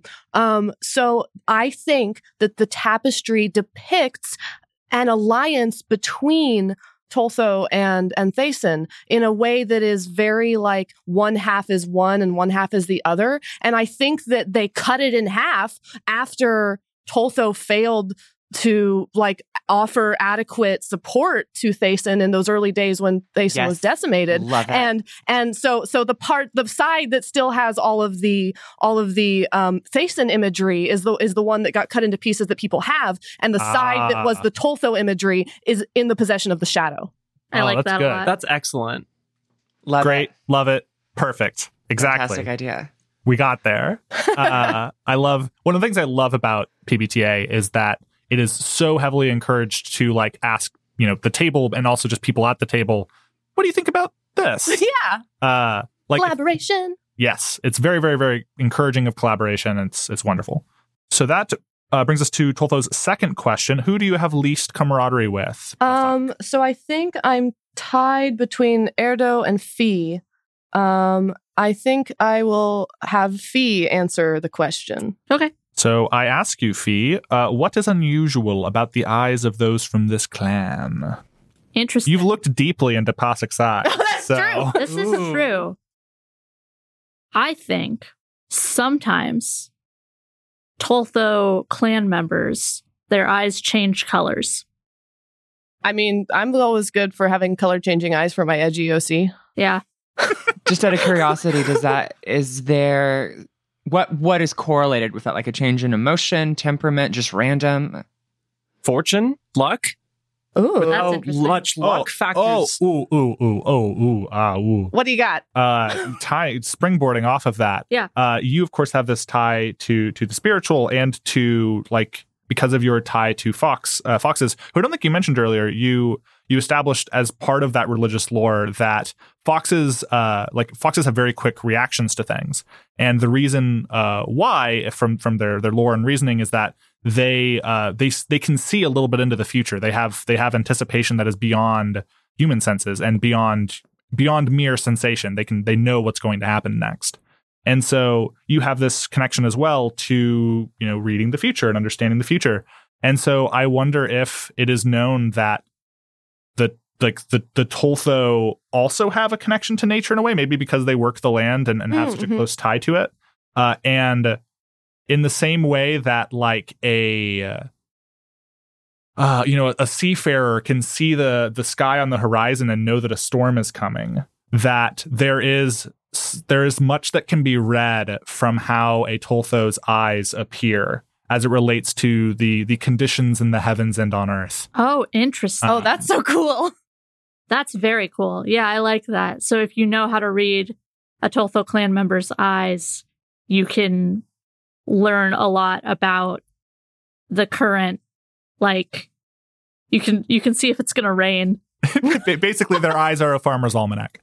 I love that. That's really cool. I like that a lot. I also really love the potential tie-in here to the entire thought of fear that we discussed earlier in the interpersonal questions, because, I wonder if it's going to rain. For our listeners, I just stared into Jell's eyes just all of a sudden. So, I also love the idea that like in a resisting the Shadow or being taken by it or something like that, that probably the eyes of someone from the Toltho clan would turn black. Yeah, for sure. I mean, I definitely think we'll get to our Shadow questions. I definitely think that there's a lot that can come with one's relationship with the Shadow in all sorts of fun and interesting ways. And we're going to get to those questions. But that satisfies both of our Toltho questions for now. So that brings us finally over to our Malthus. Where are they? The Rugged Mountaineers. There it is. So for Clan Malthus, your primary question is, why is this clan so reclusive? And how is this different from how they were before? Yeah. Okay. So I've talked about how they are very rugged individualists and survivalists. But we've also talked about how in the past they had a tendency to scout out other members from other clans to come and join the Malthus clan. So it is kind of interesting because that means they have a little bit of a patchwork of different clans within them. And probably every family is a little bit different because of that. At this point, I think that they are rather reclusive. The Shadow very much broke down what amount of organization there was within the Malthus clan to begin with. I think it pretty handily destroyed like most of the spiritual bits of like the religious order within it. I think that there are probably still some vixens alive, but they are scattered. And what men the Malthus clan has left are like very closely guarded and kept safe, because like you're not going to be able to do that otherwise, to keep the clan going at all otherwise. Yeah, so it sounds like before they did live in community amongst themselves, at least, and even had some degree of interaction with other communities in order to get more people and stuff. And then after the advent of the Shadow, many became fractured and scattered. So like they lost that community, and what community is left? I know that the second question is like, what stronghold do they possess in the mountains? So I imagine like there is maybe one last like true community of your clan, and it is at that stronghold, and that's where they keep the men and they don't leave. Yeah, I guess we kind of stole that answer from somebody who might want to answer it. I think that's part of it, but that's not necessarily the whole story. Yeah, I have Erdo and Teddy as my two lowest, and I'm going to give it to Teddy to answer because she looked real excited when. When I mentioned stuff. So yeah, the second question is, what ancient mountain fortress do they hold? Ooh. Okay. Interesting. And does it have a Balrog? Ah, yes, the legendary fortress of Delm's Heap. So now, does that imply that it's a fortress within a mountain, or just a fortress on a mountain, or either? It's pretty open. I ask for your interpretation at this point. Okay. You've been asked the question. I actually like the idea, if y'all are cool with this, it's kind of bleeding into the designing the Shadow. I half like the idea that one of the things that might stop the Shadow is just literally physical barriers. And so that if you have a fortress that is literally inside a mountain, that offers a degree of protection. Ooh, I like that. I don't have a name for said fortress. I can think of something in the interim, or you can come up with something, David. I don't really care. But I like the idea that it's... Okay, yeah, it's a mountain fortress that is relatively central geographically and is relatively insulated. And I think that it's like almost a central command type of thing, where it is like, okay, this is the spot where we can discuss important logistics information and planning, because we talked about how important logistics is for the war, with the most assurance that we can have that the Shadow's influence won't be able to obtain it. So what that sounds like to me, actually, I really like that, because so now we have like sort of two factions of the Malthus. There's a portion of them who, with the Shadow coming, they fractured and fled, and they're scattered all over, and they no longer have like their community ties. Yeah, and Fee was definitely within that group. And then you have another subset who fell back to this mountain stronghold. And I like the idea that that's the headquarters of the Watch now. Yeah. And that is the stronghold. Can I suggest a name? Yes, please. The Foothold, and it's in the foothills. Ah, the Foothold. And I like it's very much your kind of Moria type of deal where it's built into the like carved out. And I like, if you're okay with this, I don't think by I don't think the Mofo clan built it. They don't seem like the type who would build but they were, it was sort of, it's like squatters' rights. Like, I think maybe some other clan, and it doesn't have, I think it would make sense for it not to be a clan we've mentioned, had like fleed during early on, or like maybe in some type of thing, or abandoned it. It was like, all right, this is ours now. We're going to take this. I really also like the idea. This is almost a situation similar to Switzerland amid World War II, where not only is it this masterwork of engineering and architecture and military fortification, but also it guards a very narrow pass and is the only way in and out of a very, very cliff-encircled valley, has a spring running underneath it. So it's about the perfect thing that could sustain itself through about any siege, because it can, to some extent, produce its own food. It can deal with its own water and waste, and but it's not a huge space. And I definitely don't believe that like the last remnants of all the clans live. No, it is not big enough. There's not enough for that. But I do think like the command HQ, the Foothold, is self-sufficient. Makes sense. And it takes care of itself. Yeah. I think then that rather than expand on that, I think we've covered enough of that for now. Yeah. and I'll hold on to that for later. Obviously, now as we've described it, that's going to make an appearance in the game. So for 100%. Sure, that'll come up. So there are definitely fox carvings, like gargoyles, like gargoyles outside. I love the idea that like it's not obvious where it is in the mountains, and like how you can find your way there is following the fox statues that have been left. Yeah. Oh, that's so fun. There's piles of stones upon which one is carved. There's a tree that like one branch has been carved into one, sitting there watching. There are also definitely like, in the same way that you will have groups of like monkeys that have learned to live alongside humans that have basically been tamed, or like sort of feral like cows that run around in certain places where cows are sacred. There are absolutely foxes that are the children and grandchildren and great-grandchildren of foxes that have been fed and tamed by these people, but they're not like domesticated. They're just tamed. There also might be spiders, because spiders like dark places. If there's a there's probably spiders. Or also the foxes, as we've discussed them so far, have this spiritual connection to the realm of spirits, to the future in some ways, and I like the idea that with appropriate training and stuff, foxes, if they bite the hand of, I'm imagining sort of like a test for your blood levels if you're diabetic, but a fox can bite you and get a sample, so to speak. And they can tell if someone is like actively touched by the shadow. Ooh, yes. I like that. I think that answers all of our clan questions. We've done all our ties that bind. We are on to designing our shadow. This is my favorite part. There's a reason why we talked 40 minutes about vampire lore in the Undying setup. I love that shit. And we all had a lot of opinions about how some of that should work. So in the case of the Watch, there are lots of threats, but there is only one shadow.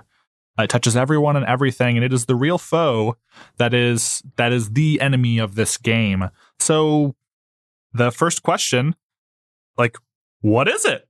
And we're supposed to choose two of the following: Darkly Sorceress, subtle and hard to discern, reality warping, terror inducing, or technological. Can you tell me what page that's on? This is on page 134. Everyone swing it up. Okay, actually, a quick aside to both the audience and to the players, that's something really cool about the Watch. For every move in the book, for most sections, especially those that ask some questions and stuff, there is a paragraph or something immediately after it that explains like what part of this mechanic is important to the game. So for example, for moves, they have a whole section underneath every move of like how that might be triggered, an example of it, and like you're sort of like what the theming behind it is. And for each of these sections on the shadow, the same way, there's sort of an explanation for why we're asking these questions. And for what it is, we are establishing the tone of this world. I think that were we to go with like subtle and hard to discern and terror inducing, I think that that would lead to a much darker and more intense game where we would like it would be very, very serious all the time. I feel like that game would quickly be a little bit like, without all the cutesy animations, a little bit like well, it was very, very popular. No, a very, very popular game. There's imposters. Among Us. But that's what I mean. Like, imagine if the shadow is subtle and hard to discern and terror-inducing. You're right. Like, it's definitely like infiltrating your lines and killing your people. I mean, it's looking kind of sus.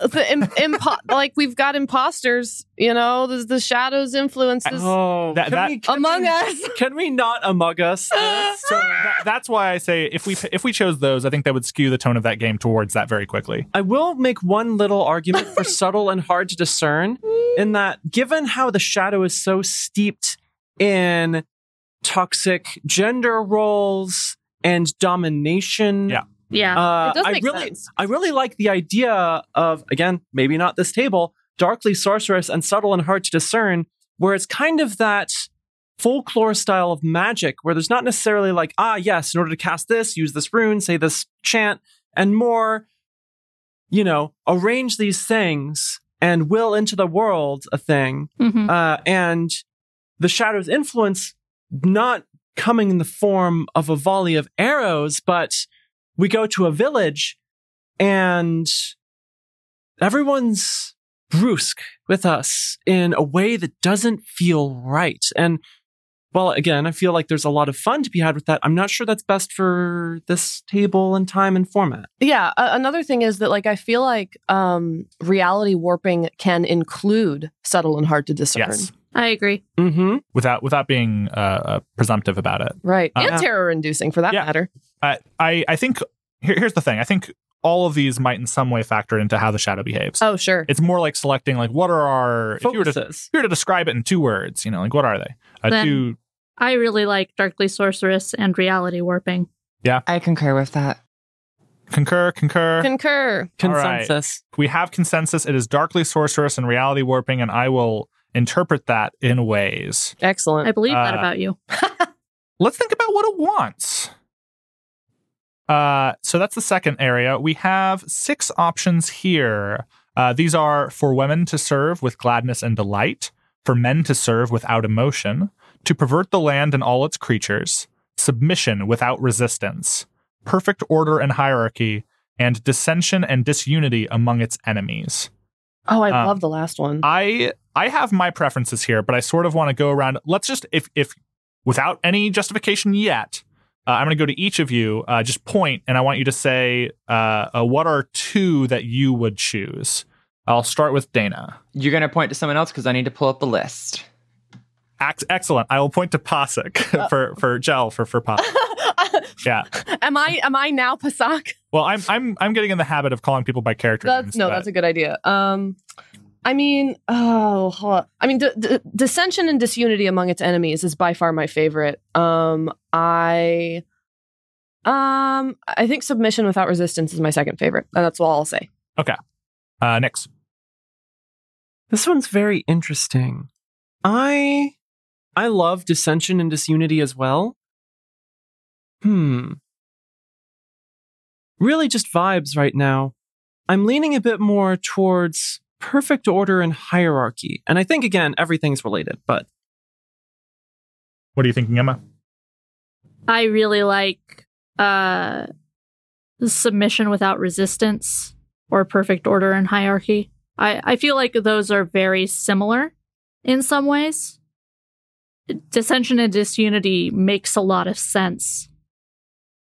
I almost don't want to say that is what it wants, because I feel like that's more of a factor and less of a goal. Well, we'll get back to that. I'll go last. Okay, Dana, I'll go ahead and go. I actually really love the first 2, which is for women to serve with gladness and delight and for men to serve without emotion. And I ran this idea by David a little bit. I like that the shadow, more than representing hierarchy or anything like that, represents like this very because we have a very queer table, so having a very binary, like the shadow has a very binary perception of gender and its roles. And I actually like, we can talk about how comfortable folks are exploring this. I think men in the shadow's mind is assigned male at birth, and vice versa. And it very much, and that's why I actually think that queer people are valued, because the shadow has a harder time perceiving and understanding them because they don't fit as much into those binaries. And thus, like, that is part of the reason why, you know, and actually I have this idea for Teddy because she is trans. I like the idea that I think it's very easy to write trans stories where transness is stigmatized or persecuted or whatever. And I think that's all fine and good. But I like the idea of pulling from a lot of, you know, older indigenous cultures and stuff where the idea of being trans is actually seen as spiritual or special or powerful in some way. And I think that in this case, there's the very real material need. Like, if you are able to perhaps, if something about you grants you the ability to interact with the shadow in ways that are beneficial, perhaps because you know, are difficult for it to understand or perceive, that is actually really valuable. So that's my idea. I think that no matter what we do with the shadow, I think that those qualities that you've described are embodiments of the shadow for sure. Okay. The reason why first I'll say that the two that I go most closely to are probably Perfect Order and Hierarchy and To Pervert the Land and All Its Creatures. Oh. Although I'm understanding pervert here as dominate. Okay. But the reason my only difficulty with the first two, for women to serve with gladness and delight and for men to serve without emotion, are that I then would have to do a lot of role play around that. And I think for me, that's like, it's a step beyond just being like more difficult. There was a little bit of that, not to this level of depth, but there's a sprinkling of that in some of the characters that I played for Undying. Just the touch here and there of some essence of those times that like after we'd recorded that and like I was going back through the edit, I was like God, I hate this. And just like I am grossly uncomfortable with how I was, and it wasn't even like it was definitely in like microaggression territory, but like fuck, it's bad. And while I definitely see a validity in having stories where those messages, there are characters that are like that so that people can fight against them, so that they can be, you know, shown to be bad. I don't know how capable and comfortable I am with actually being the vessel through which that is channeled. That is very fair.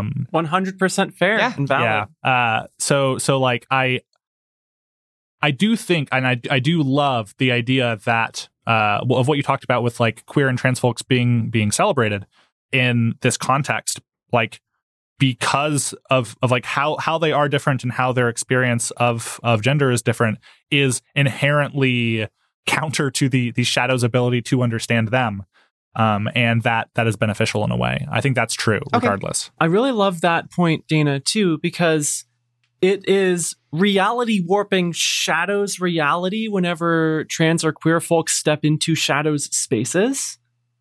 Yeah. I like that a lot. And I think okay. Ooh. Because like I'd originally been thinking that like some of the things that the shadow might be able to lure you with is like, especially if it's reality, it's darkly sorcerous and reality warping.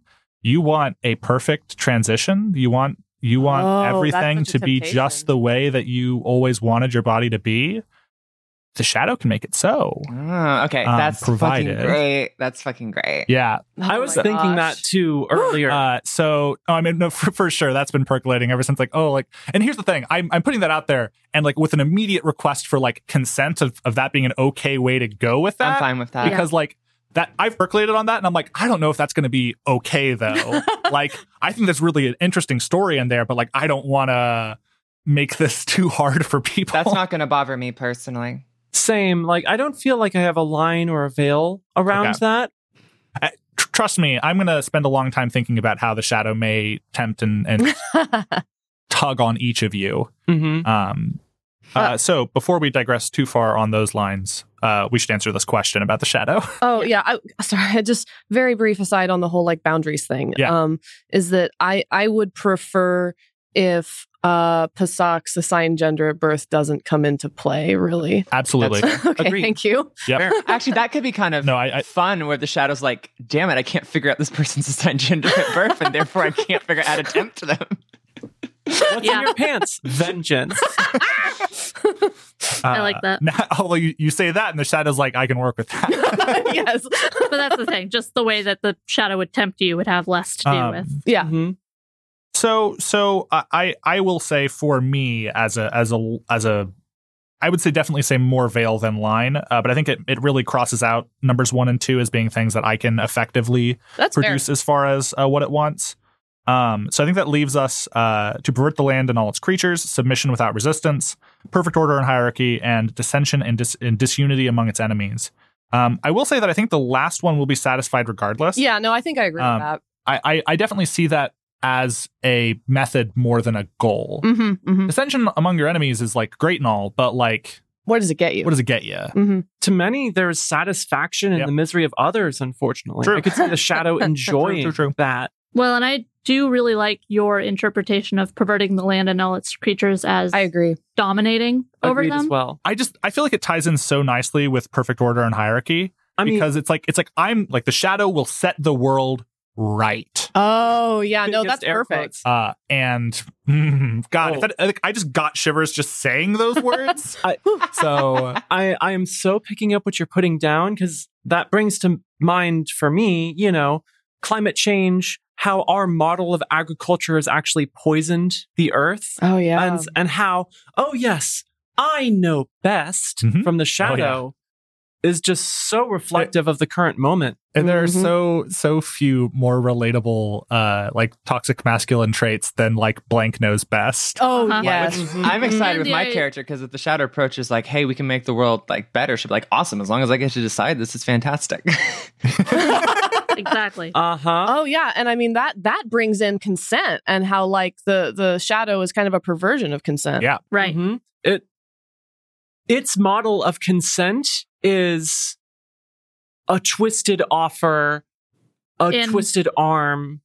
And very abusive in how it like it forces you to consent and then just says that you consented. Right. Yep. It's like whether or not. Yeah.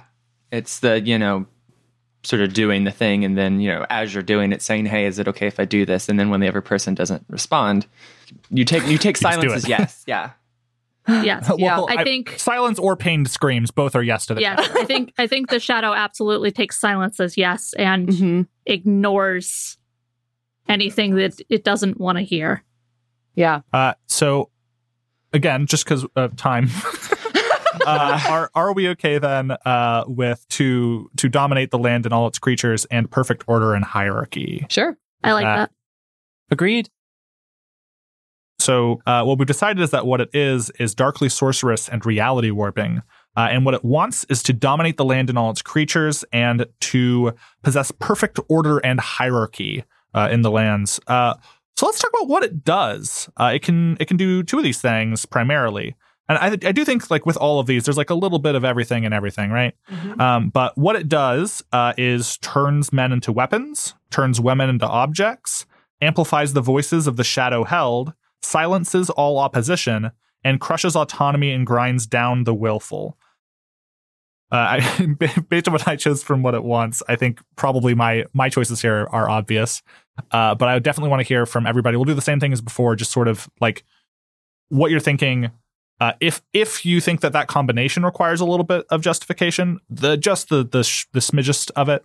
But otherwise, just list what you're thinking and we'll go from there. Last time we did the order of starting with Jel, I think. Hello, I'm Jel. Crush autonomy and grind down the willful. That's I don't know. I like turns men into weapons. Also, not even necessarily like just men, but like just like forces people to fight. I think in general. I like the idea of understanding that as like turns the Shadow held into weapons. Yes, exactly. That's what I was thinking. Okay. Whoever's next. I really like one. I was thinking that I love that. I really like amplify the voices of the Shadow held. I really like that. And I really like turning the shadow touched into objects of war, of production, of X, Y, Z. How about you, Emma? I think with what we talked about as far as what it wants, silencing opposition and crushing autonomy and grinding down the willful, both make a lot of sense. I don't know. I'm fairly open as far as that goes. Dana, what are you thinking? Yeah. In terms of picking two, I don't really know. There's one that definitely speaks to me. I guess other than that, maybe silence all oppositions. But the one that speaks to me the most is amplify the voices of the Shadowheld, because this is a very, we're talking about how, it wants to make a hierarchy or whatever. But for a very material... This is my own political beliefs coming through. There's a very material need for hierarchy in a situation like this, because literally it's a top-down structure. We have literal centralization. We've established a central command, and you kind of need that because we've talked about how important logistics is. And the whole clan, the whole impetus for forming the Watch formed from dissolving clan boundaries, from an increase in centralization out of a material necessity to do so, even though there were cultural resistances to it. And so there is inherently an inescapable amount of hierarchy within the society we've created, and the Shadow trying to take advantage of that where possible. Okay. So for you then, for what it does, of the five options it provides, which two do you think most closely aligns? Oh, sorry. That? Yeah, I guess I started and then I wandered off. But the one that aligns the most to me was amplify the voices of the Shadowheld, and then silence all opposition. Gotcha. I mean, those two kind of go hand in hand. Yeah. So I think that my understanding, especially from what everyone's talked about, oh God, it's so good. Aligning with what we talked about earlier regarding like perfect order and hierarchy and like dominating the land and all its creatures, like trying to make the world in its image. I'm imagining there is a process of perfecting people that the Shadow does. And what exactly that looks like and stuff, I think we'll probably deal with in scene in the actual game. But like I think that that's a really powerful thing. I mean, for this one, like, God, it does all these things. Like, I think it amplifies the voices of the Shadowheld, and I think it silences all opposition in advancement of that goal, and I think it crushes autonomy and grinds down the willful. Like, I think these are all elements of the structure we've sort of defined for the Shadow. And we're supposed to pick two. You're in charge. You can choose more than two. Like, just defy the rules. Do what you want. And I will say that there are swaths of territory that the Shadow holds now, and like, that doesn't mean all the people in those are Shadowheld. Like, there are people who are underneath the Shadow's thumb as well. Like, I want to definitely draw a distinction there, because I think that ties in closely with the idea of amplifying the voices of the Shadowheld and silencing all opposition. Oh, yeah, for sure. Perhaps even literally in some cases. So let's do our final definition for the Shadow. That is to determine our Shadow's servants. The options are men hollowed out into automatons who never eat or sleep, men twisted into unnatural creatures of war, women turned to exemplars of sublime and unsettling beauty, women corrupted into idols and objects of veneration, cogs in a devastating machine of war, and berserkers who fight to the bitter end. So I think... cogs in a devastating machine of war is my favorite. Because I mean, with what David said about perfecting, I feel like a devastating machine of war, like, these perfect soldiers that are just, like destroying anything in their path that isn't touched by the Shadow. And then really following that same one, I kind of like women turned to exemplars of sublime and unsettling beauty. And part of the reason I like that one is because it would be a temptation for Pasak. Absolutely. I think it would I won't be say anything yet, but I think it would be a temptation for Fee too, potentially, having her face all fucked up. Sure. I was also very much thinking women turned into exemplars of sublime and unsettling beauty as well. I love that so much. And for the second one, fitting them into perfect cogs really it fits so well. Emma. I do like cogs in a devastating machine. I like the idea that that's what the shadow sees the people it holds as, because that gives us some really interesting stuff of like whether or not we also see them that way or whether we try to get them back. I like both of the women turned to exemplars of sublime and unsettling beauty and women corrupted into idols and objects of veneration. Both of those are really interesting ways of quote unquote perfecting different people. Once again, I really like all of the options that they give us.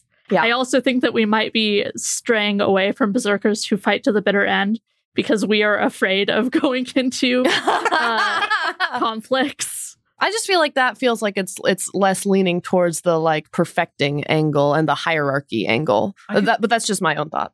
But we should also let Dana. Yeah. Well, it's funny because that's what I was actually going to say, that I agree that it doesn't fit as well.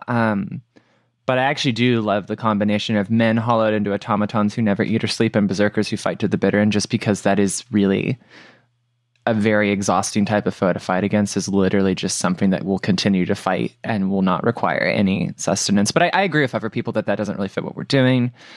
And I think the whole idea of perfection, everything is, the part of it that is horrifying is not that they're misshapen, creatures born from the pit, but that everyone is like too perfect and that it's not natural or good, or there's no room for any degree of not even individuality, but just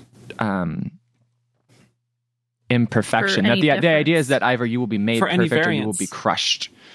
Yes. And you fit into society's ideal or you don't fit into society. Yeah, and the idea is in half that it's, some folks are turned into that, but also if you can't be, then fine, we'll just cut you up, move on, no worries. Right. I like that a lot. Okay, here's my take then, based on everything everyone said. I think one that is not true is going to be men twisted into unnatural creatures of war. That's not this Shadow's way. There's a really, really cool story there. And like, God, I would love to do some of the description there. Oh, yeah. That's very in my wheelhouse for some of the weird shit I like to make. Ghost lines, true.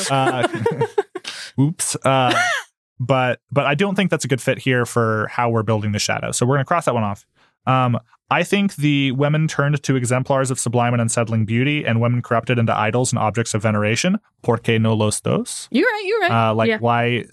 That sounds like a very, very nice set together. Mm-hmm. And lean a little bit into one, lean a little bit into the other, depending. Well, because the idea is perfection, right? Yes. Yeah. Yep. And worshiping perfection to some extent. I like the idea of the Shadow being divided into tiers. At the ground, you have the foot soldiers, who are the cogs in a devastating machine of war, who I actually think that describing them as men hollowed out into automatons who never eat or sleep, if you are perfect, why do you need to? The Shadow will sustain you. Mm-hmm. And even if that's not true,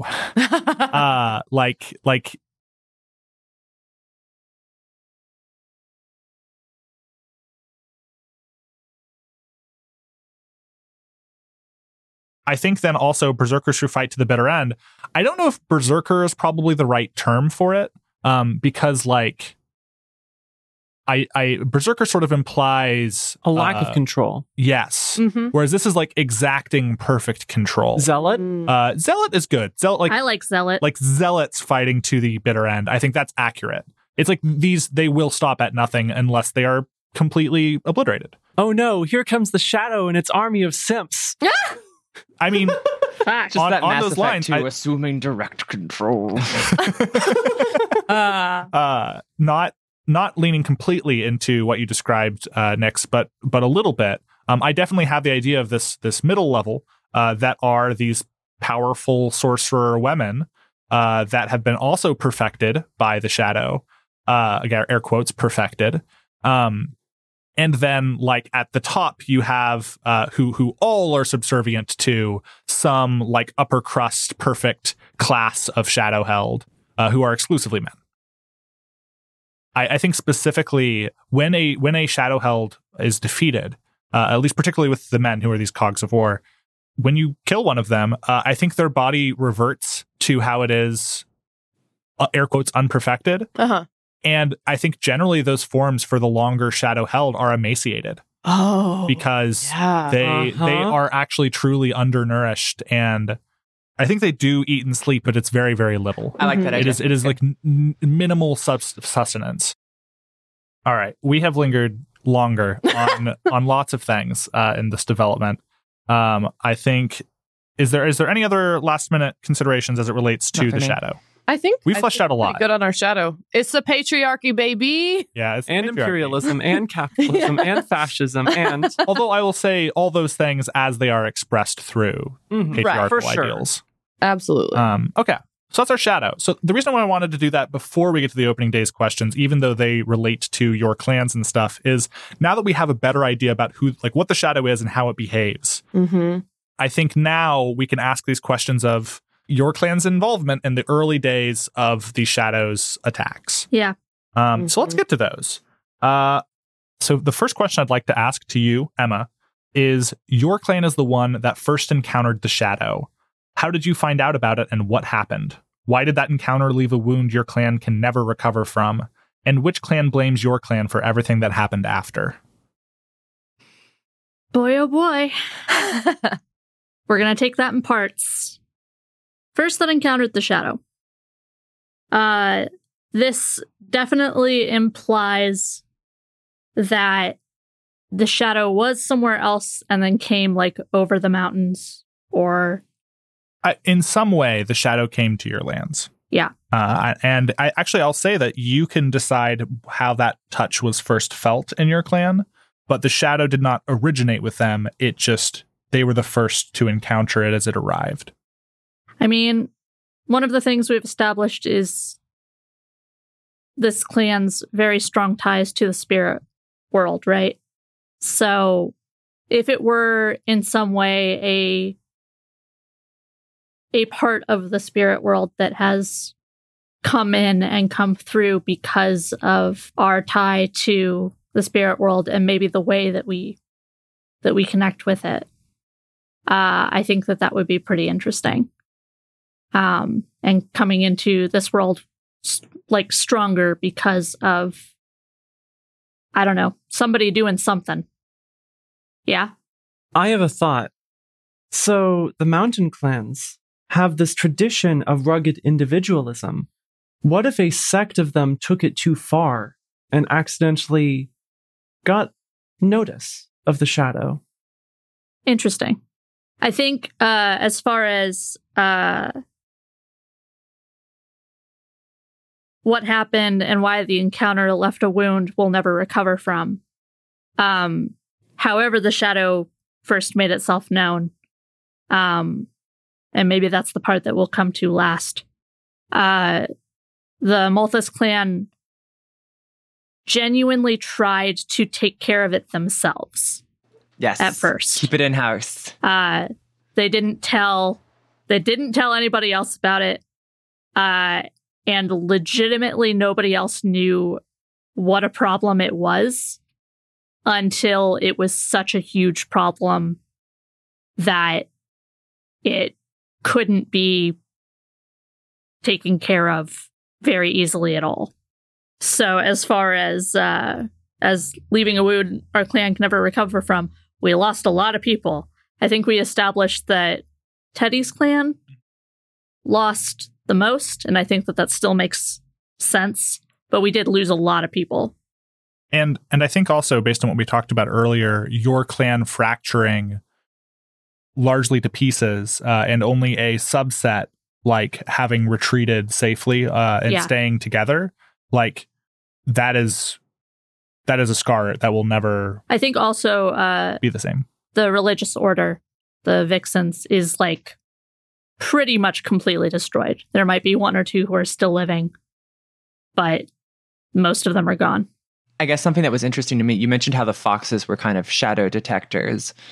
What if that's not 100% a good thing? What if that's like somehow they've been touched in a way that has broken that bond that your people have to? I don't know. Feel free to run with that if you want to. No, I like that. Especially we have been sacrificing foxes and maybe sacrificing too many. Yeah. In a like dwarves digging too deep sort of way. Dwarves digging too deep and just a pile of dead foxes. Oh my goodness. Because like I imagine you also, it probably would only be the members of the religious order, at least for a time, like wearing fox furs. And like Fee has fox bones from the one that she was friends with. But like anybody with a decent amount of like money or resources or anything else like that, like probably would also like to have a fox fur, especially if we're very individualist people. Like, how much are you really going to care what the religious order says if you're only like semi-exposed to it? If it is really more about relying on yourself. So I could see sort of a breakdown of those traditions to begin with, leading to more killing of foxes, which led to the shadow taking a stronger hold in the mountains, in the Malthus clan. I like to think that perhaps in a grander scale, the fox kind, the spirits of foxes had this symbiotic relationship with your clan. And as that symbiotic relationship broke down, they stopped protecting your lands from spiritual assault. I think that makes sense. And in that lack of protection that was fostered by your breaking of your connection, that natural balance, in that you welcomed in unwanted spiritual attention. We fucked up the natural balance, and now the shadow is here to restore it. In its own image. Restore. So as far as what clan blames our clan for everything that happened after, I feel like probably the Thason clan would be the most pissed. Though Toltho and Morsh, I could also see. I feel like everybody's pretty pissed at the Malthus. I mean, the answer could sort of be everyone. Yeah.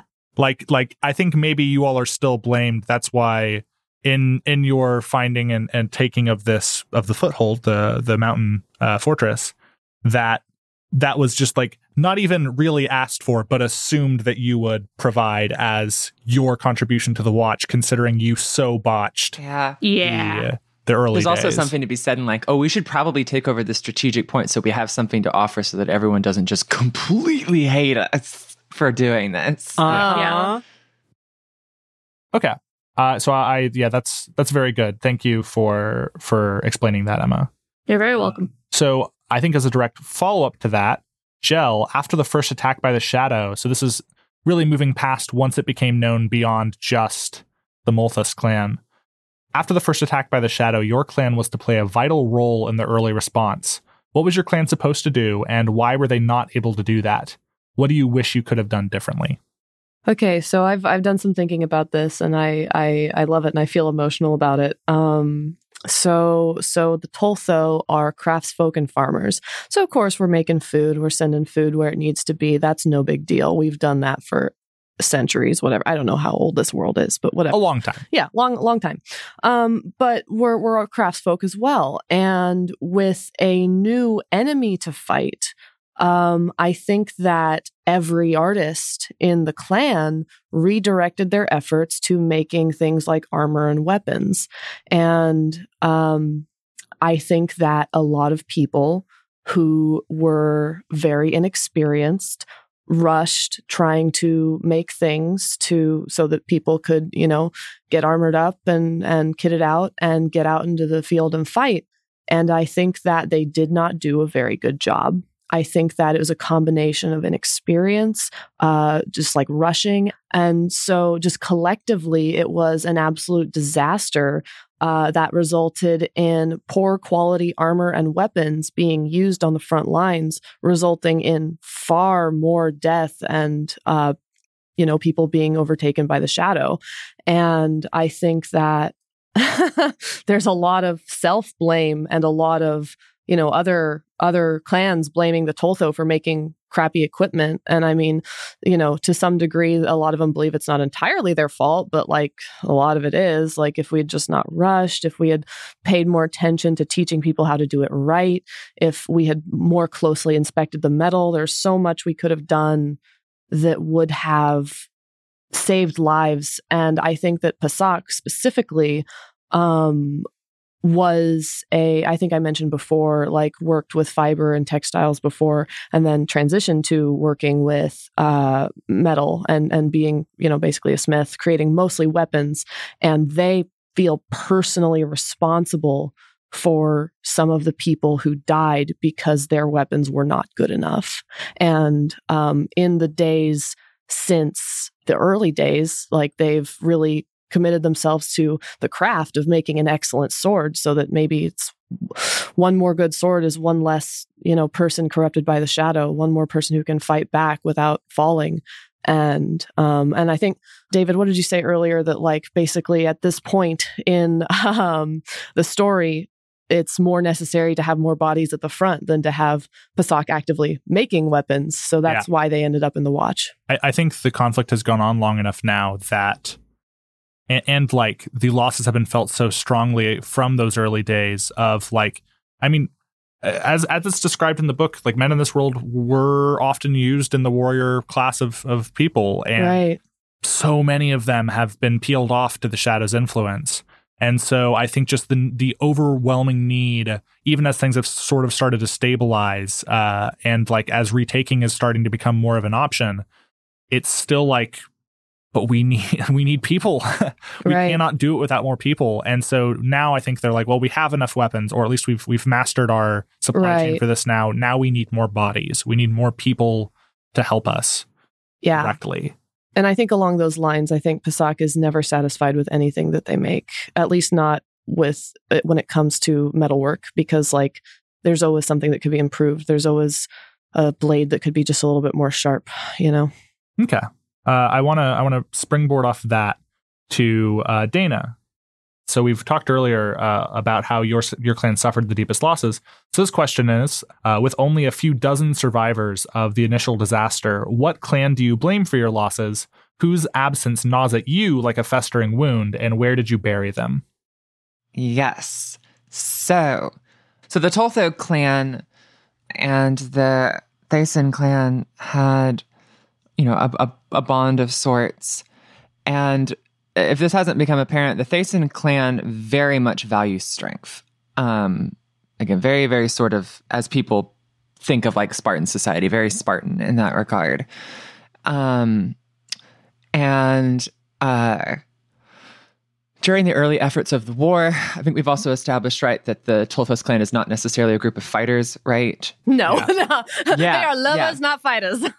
Literally, again, everyone in our clan who is alive has killed several spiders with their bare hands at some point. And also, like I said, our horses are bred to be very fearless. And so in addition, to them kind of providing us weapons and things like that, there was a moment when things broke bad, where there was kind of a line of, are we going to stand and protect the Tolthos clan so they can, maybe retreat as necessary?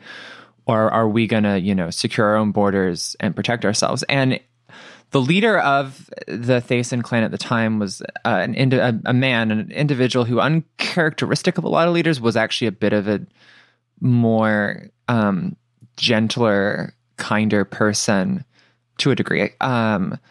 And they made the decision that we're going to protect these people. And, it went as bad, maybe even worse than they were expecting, in part because the weapons the people they were protecting provided them were not of a high enough quality to do so.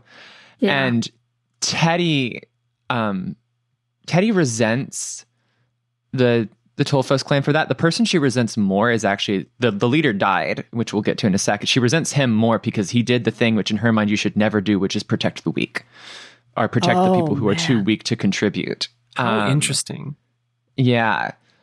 She blames the fact that there's only a few dozen of them left on the clan, but also on her clan's leadership for deciding that that was the best course of action. Because in her mind, like, it's not, from a pragmatic perspective, she recognizes the utility of the Tolthos clan. She's not quite so bitter to that point. And actually, I think that probably that's where the blade on her arm comes from, is from some of their craftsmen. And I think part of her hates that, which is partly why she's probably tried to get better at maintaining it herself so as to not have to rely on them. Mm-hmm. And she does not think that you should, she's a healer, but they're good at healers because it's like, okay, you should be able to maintain your equipment, essentially. You should be able to, if someone is effective, then you should be able to keep them in that shape. But if someone's fundamentally not effective, then you shouldn't bother with them. And then in terms of who she buried, this is actually fun because I have subverted this a little bit, and I'm fairly happy with how this turned out. So after the clan's leader died, he had two children, an older daughter that was one of the few people Teddy was close to. I don't have a name. David can think about this. It's not super important to me right now. And then a younger son, a little bit younger. And the son, because of the way the system works, I think there's still a patriarchal degree to this, and their society was supposed to become the leader. And he wasn't necessarily like a fundamentally terrible person, but he was proud and a little arrogant and just not suited for the role. Like, he just was not the most capable person. And she knew that the older sister was. And so what she did was she got the son to go on like a scouting mission with her, and she killed him. And she basically, you know, when she came back, she explained to the rest of the clan, like, oh, he got taken by the shadow. He tried to attack me. I had to kill him. And I think, I don't know how much everyone even believes that to one extent or another, but what ended up happening was the older sister became the leader, and she knows Teddy well enough to know what Teddy did. And she's hurt not just because Teddy killed her brother, but it's even more so that she did that without ever consulting anybody else or considering any other option. And also, as a side note, Teddy's preferred method of killing the guy would have been to poison him, but this was a time when spider venom was scarce, so she got him out in the isolation and then attacked him, and he was a strong enough guy. That's where she lost her right arm. Gotcha. Oh, wow. Was he? Ooh, yes. Boy. So that's the basics of that. Literally gnawing at you, literally a reminder. I was telling David this because when I described him to this, initially he was like, that doesn't really, why would that gnaw at her? Which is where I came with the idea of the sister. And so she does not feel bad necessarily about killing him in any sort of like sentimental way. What she does feel, that broke and cost her the probably one relationship or connection that she has to any other person. And so in her mind, at where she's kind of at starting this, is like, that has to have been the right choice, because if it wasn't, then I fucked that up for no reason. And so she's very, so it's kind of, she's, Teddy is the part of me where it is like, I tend to think that I know what's best in a circumstance, because often I do, but occasionally I don't. And also occasionally, for some people, apparently just being right isn't the point, weirdly enough. And so there's some of that, and there's also, I just think that sort of like, she very much, even more so than her clan, which already does to a great extent, values like strength and competence. And if you have those qualities, you are worth protecting. And if you don't, then, she's not going to go necessarily out of her way to kill you, but if you prove to be an obstacle or a liability, she's not going to bother to help. Yeah. I really love how, like, the losing your arm in that confrontation, I like the way that ties in specifically because, like, your clan feels betrayed by Toltho, but you have Toltho machinery on your arm, and you lost your arm in an act of betrayal. Yes. Yep. And I guess another little side note I'll give is that this is kind of a fun bit in talking about, issues of being disabled or whatnot. In Teddy's mind, you know, that having, you know, an ability to still use that arm in a useful way is very important because she needs to be as useful as possible to justify her own existence to herself. Mm-hmm. And another thing I will say about the arm is just a fun little side detail. It does actually have, most of the time it's just the retractable blade, but she has like a doctor's bag, and one of the things in the doctor's bag is different attachments for it, like a bone saw or a scalpel or something to sew things up. Love that. So yes. Nice. Hell so, yeah. So yeah. I like that a lot. Me too. Yeah. I was just thinking, if we just want to amp up the cool factor of that a little bit, the attachment itself could, like a pen with multiple colors in it. Oh, like I love Swiss Army knife type of deal. Yes. You could and that's like, that also really shows the craftsmanship, like how, like, yes, even as you're able to like maintain it somewhat now and like trying to take care of that yourself, it's still like made by people who've spent their entire life mastering these techniques. I'm fine with that.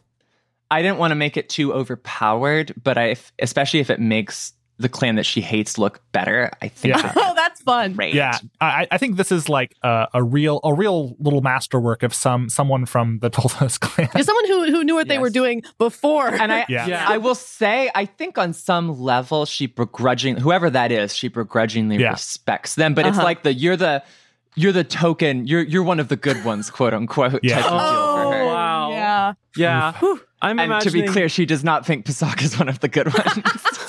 That's fair. And I will say that her right hand was her dominant hand. She has gotten better in the 12 months or so since to using her non-dominant hand just out of utility. Yeah. So I want to step over now for our final opening days question. And I actually think we've spent so much time dithering and doing world building elsewhere along the way that I think once we've answered this last question, I think we will be ready to run the game. All right. I think we'll have done all of the establishing we're going to do. Excellent.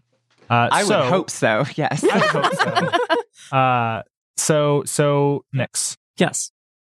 Your clan was the only one that voted against dissolving the clans. Why did the rest of the clans vote against you, and why did you go along with them anyways?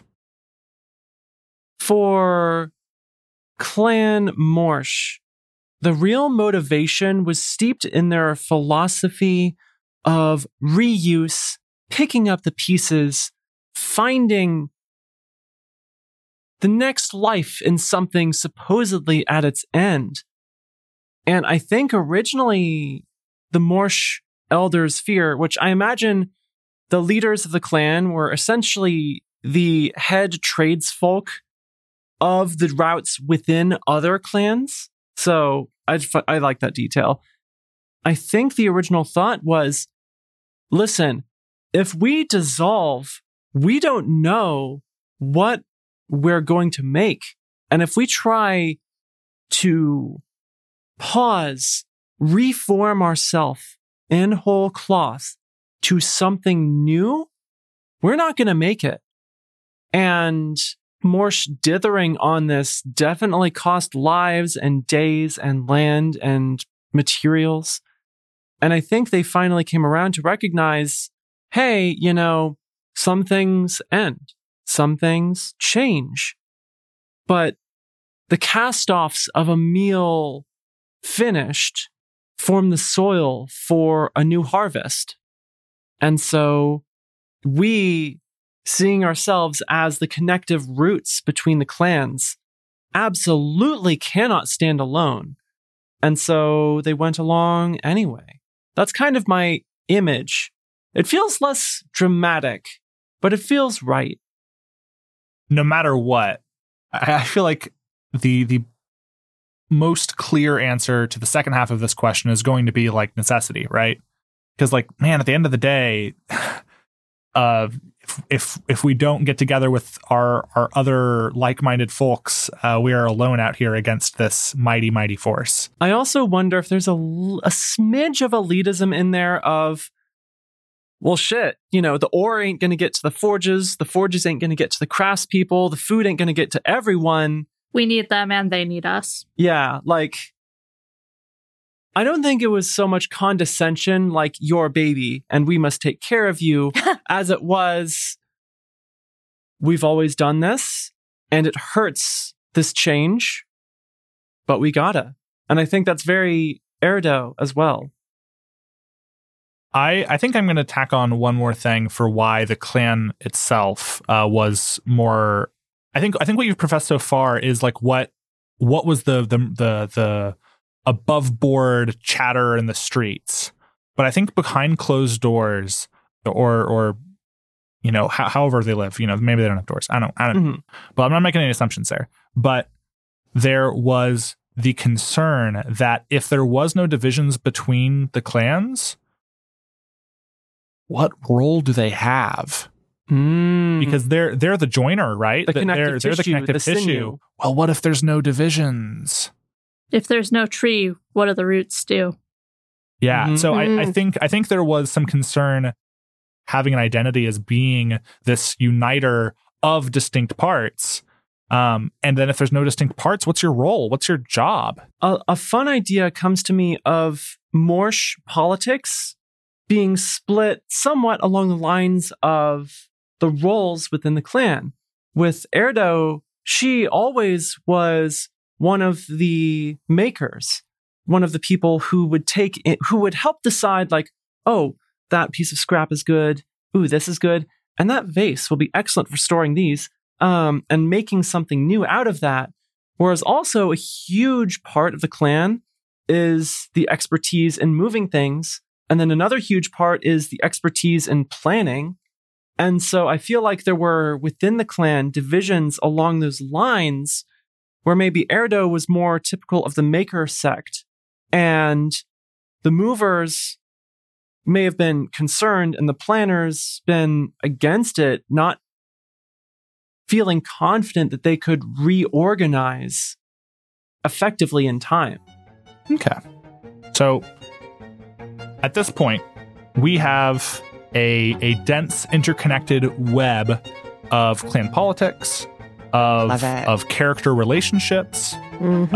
Of different desires and different attitudes as it relates to the Shadow and its aims among each of the different players, but among the characters at least. I'm really excited about this game. Me too. Fucking excited. Yeah, this is I'm so hyped.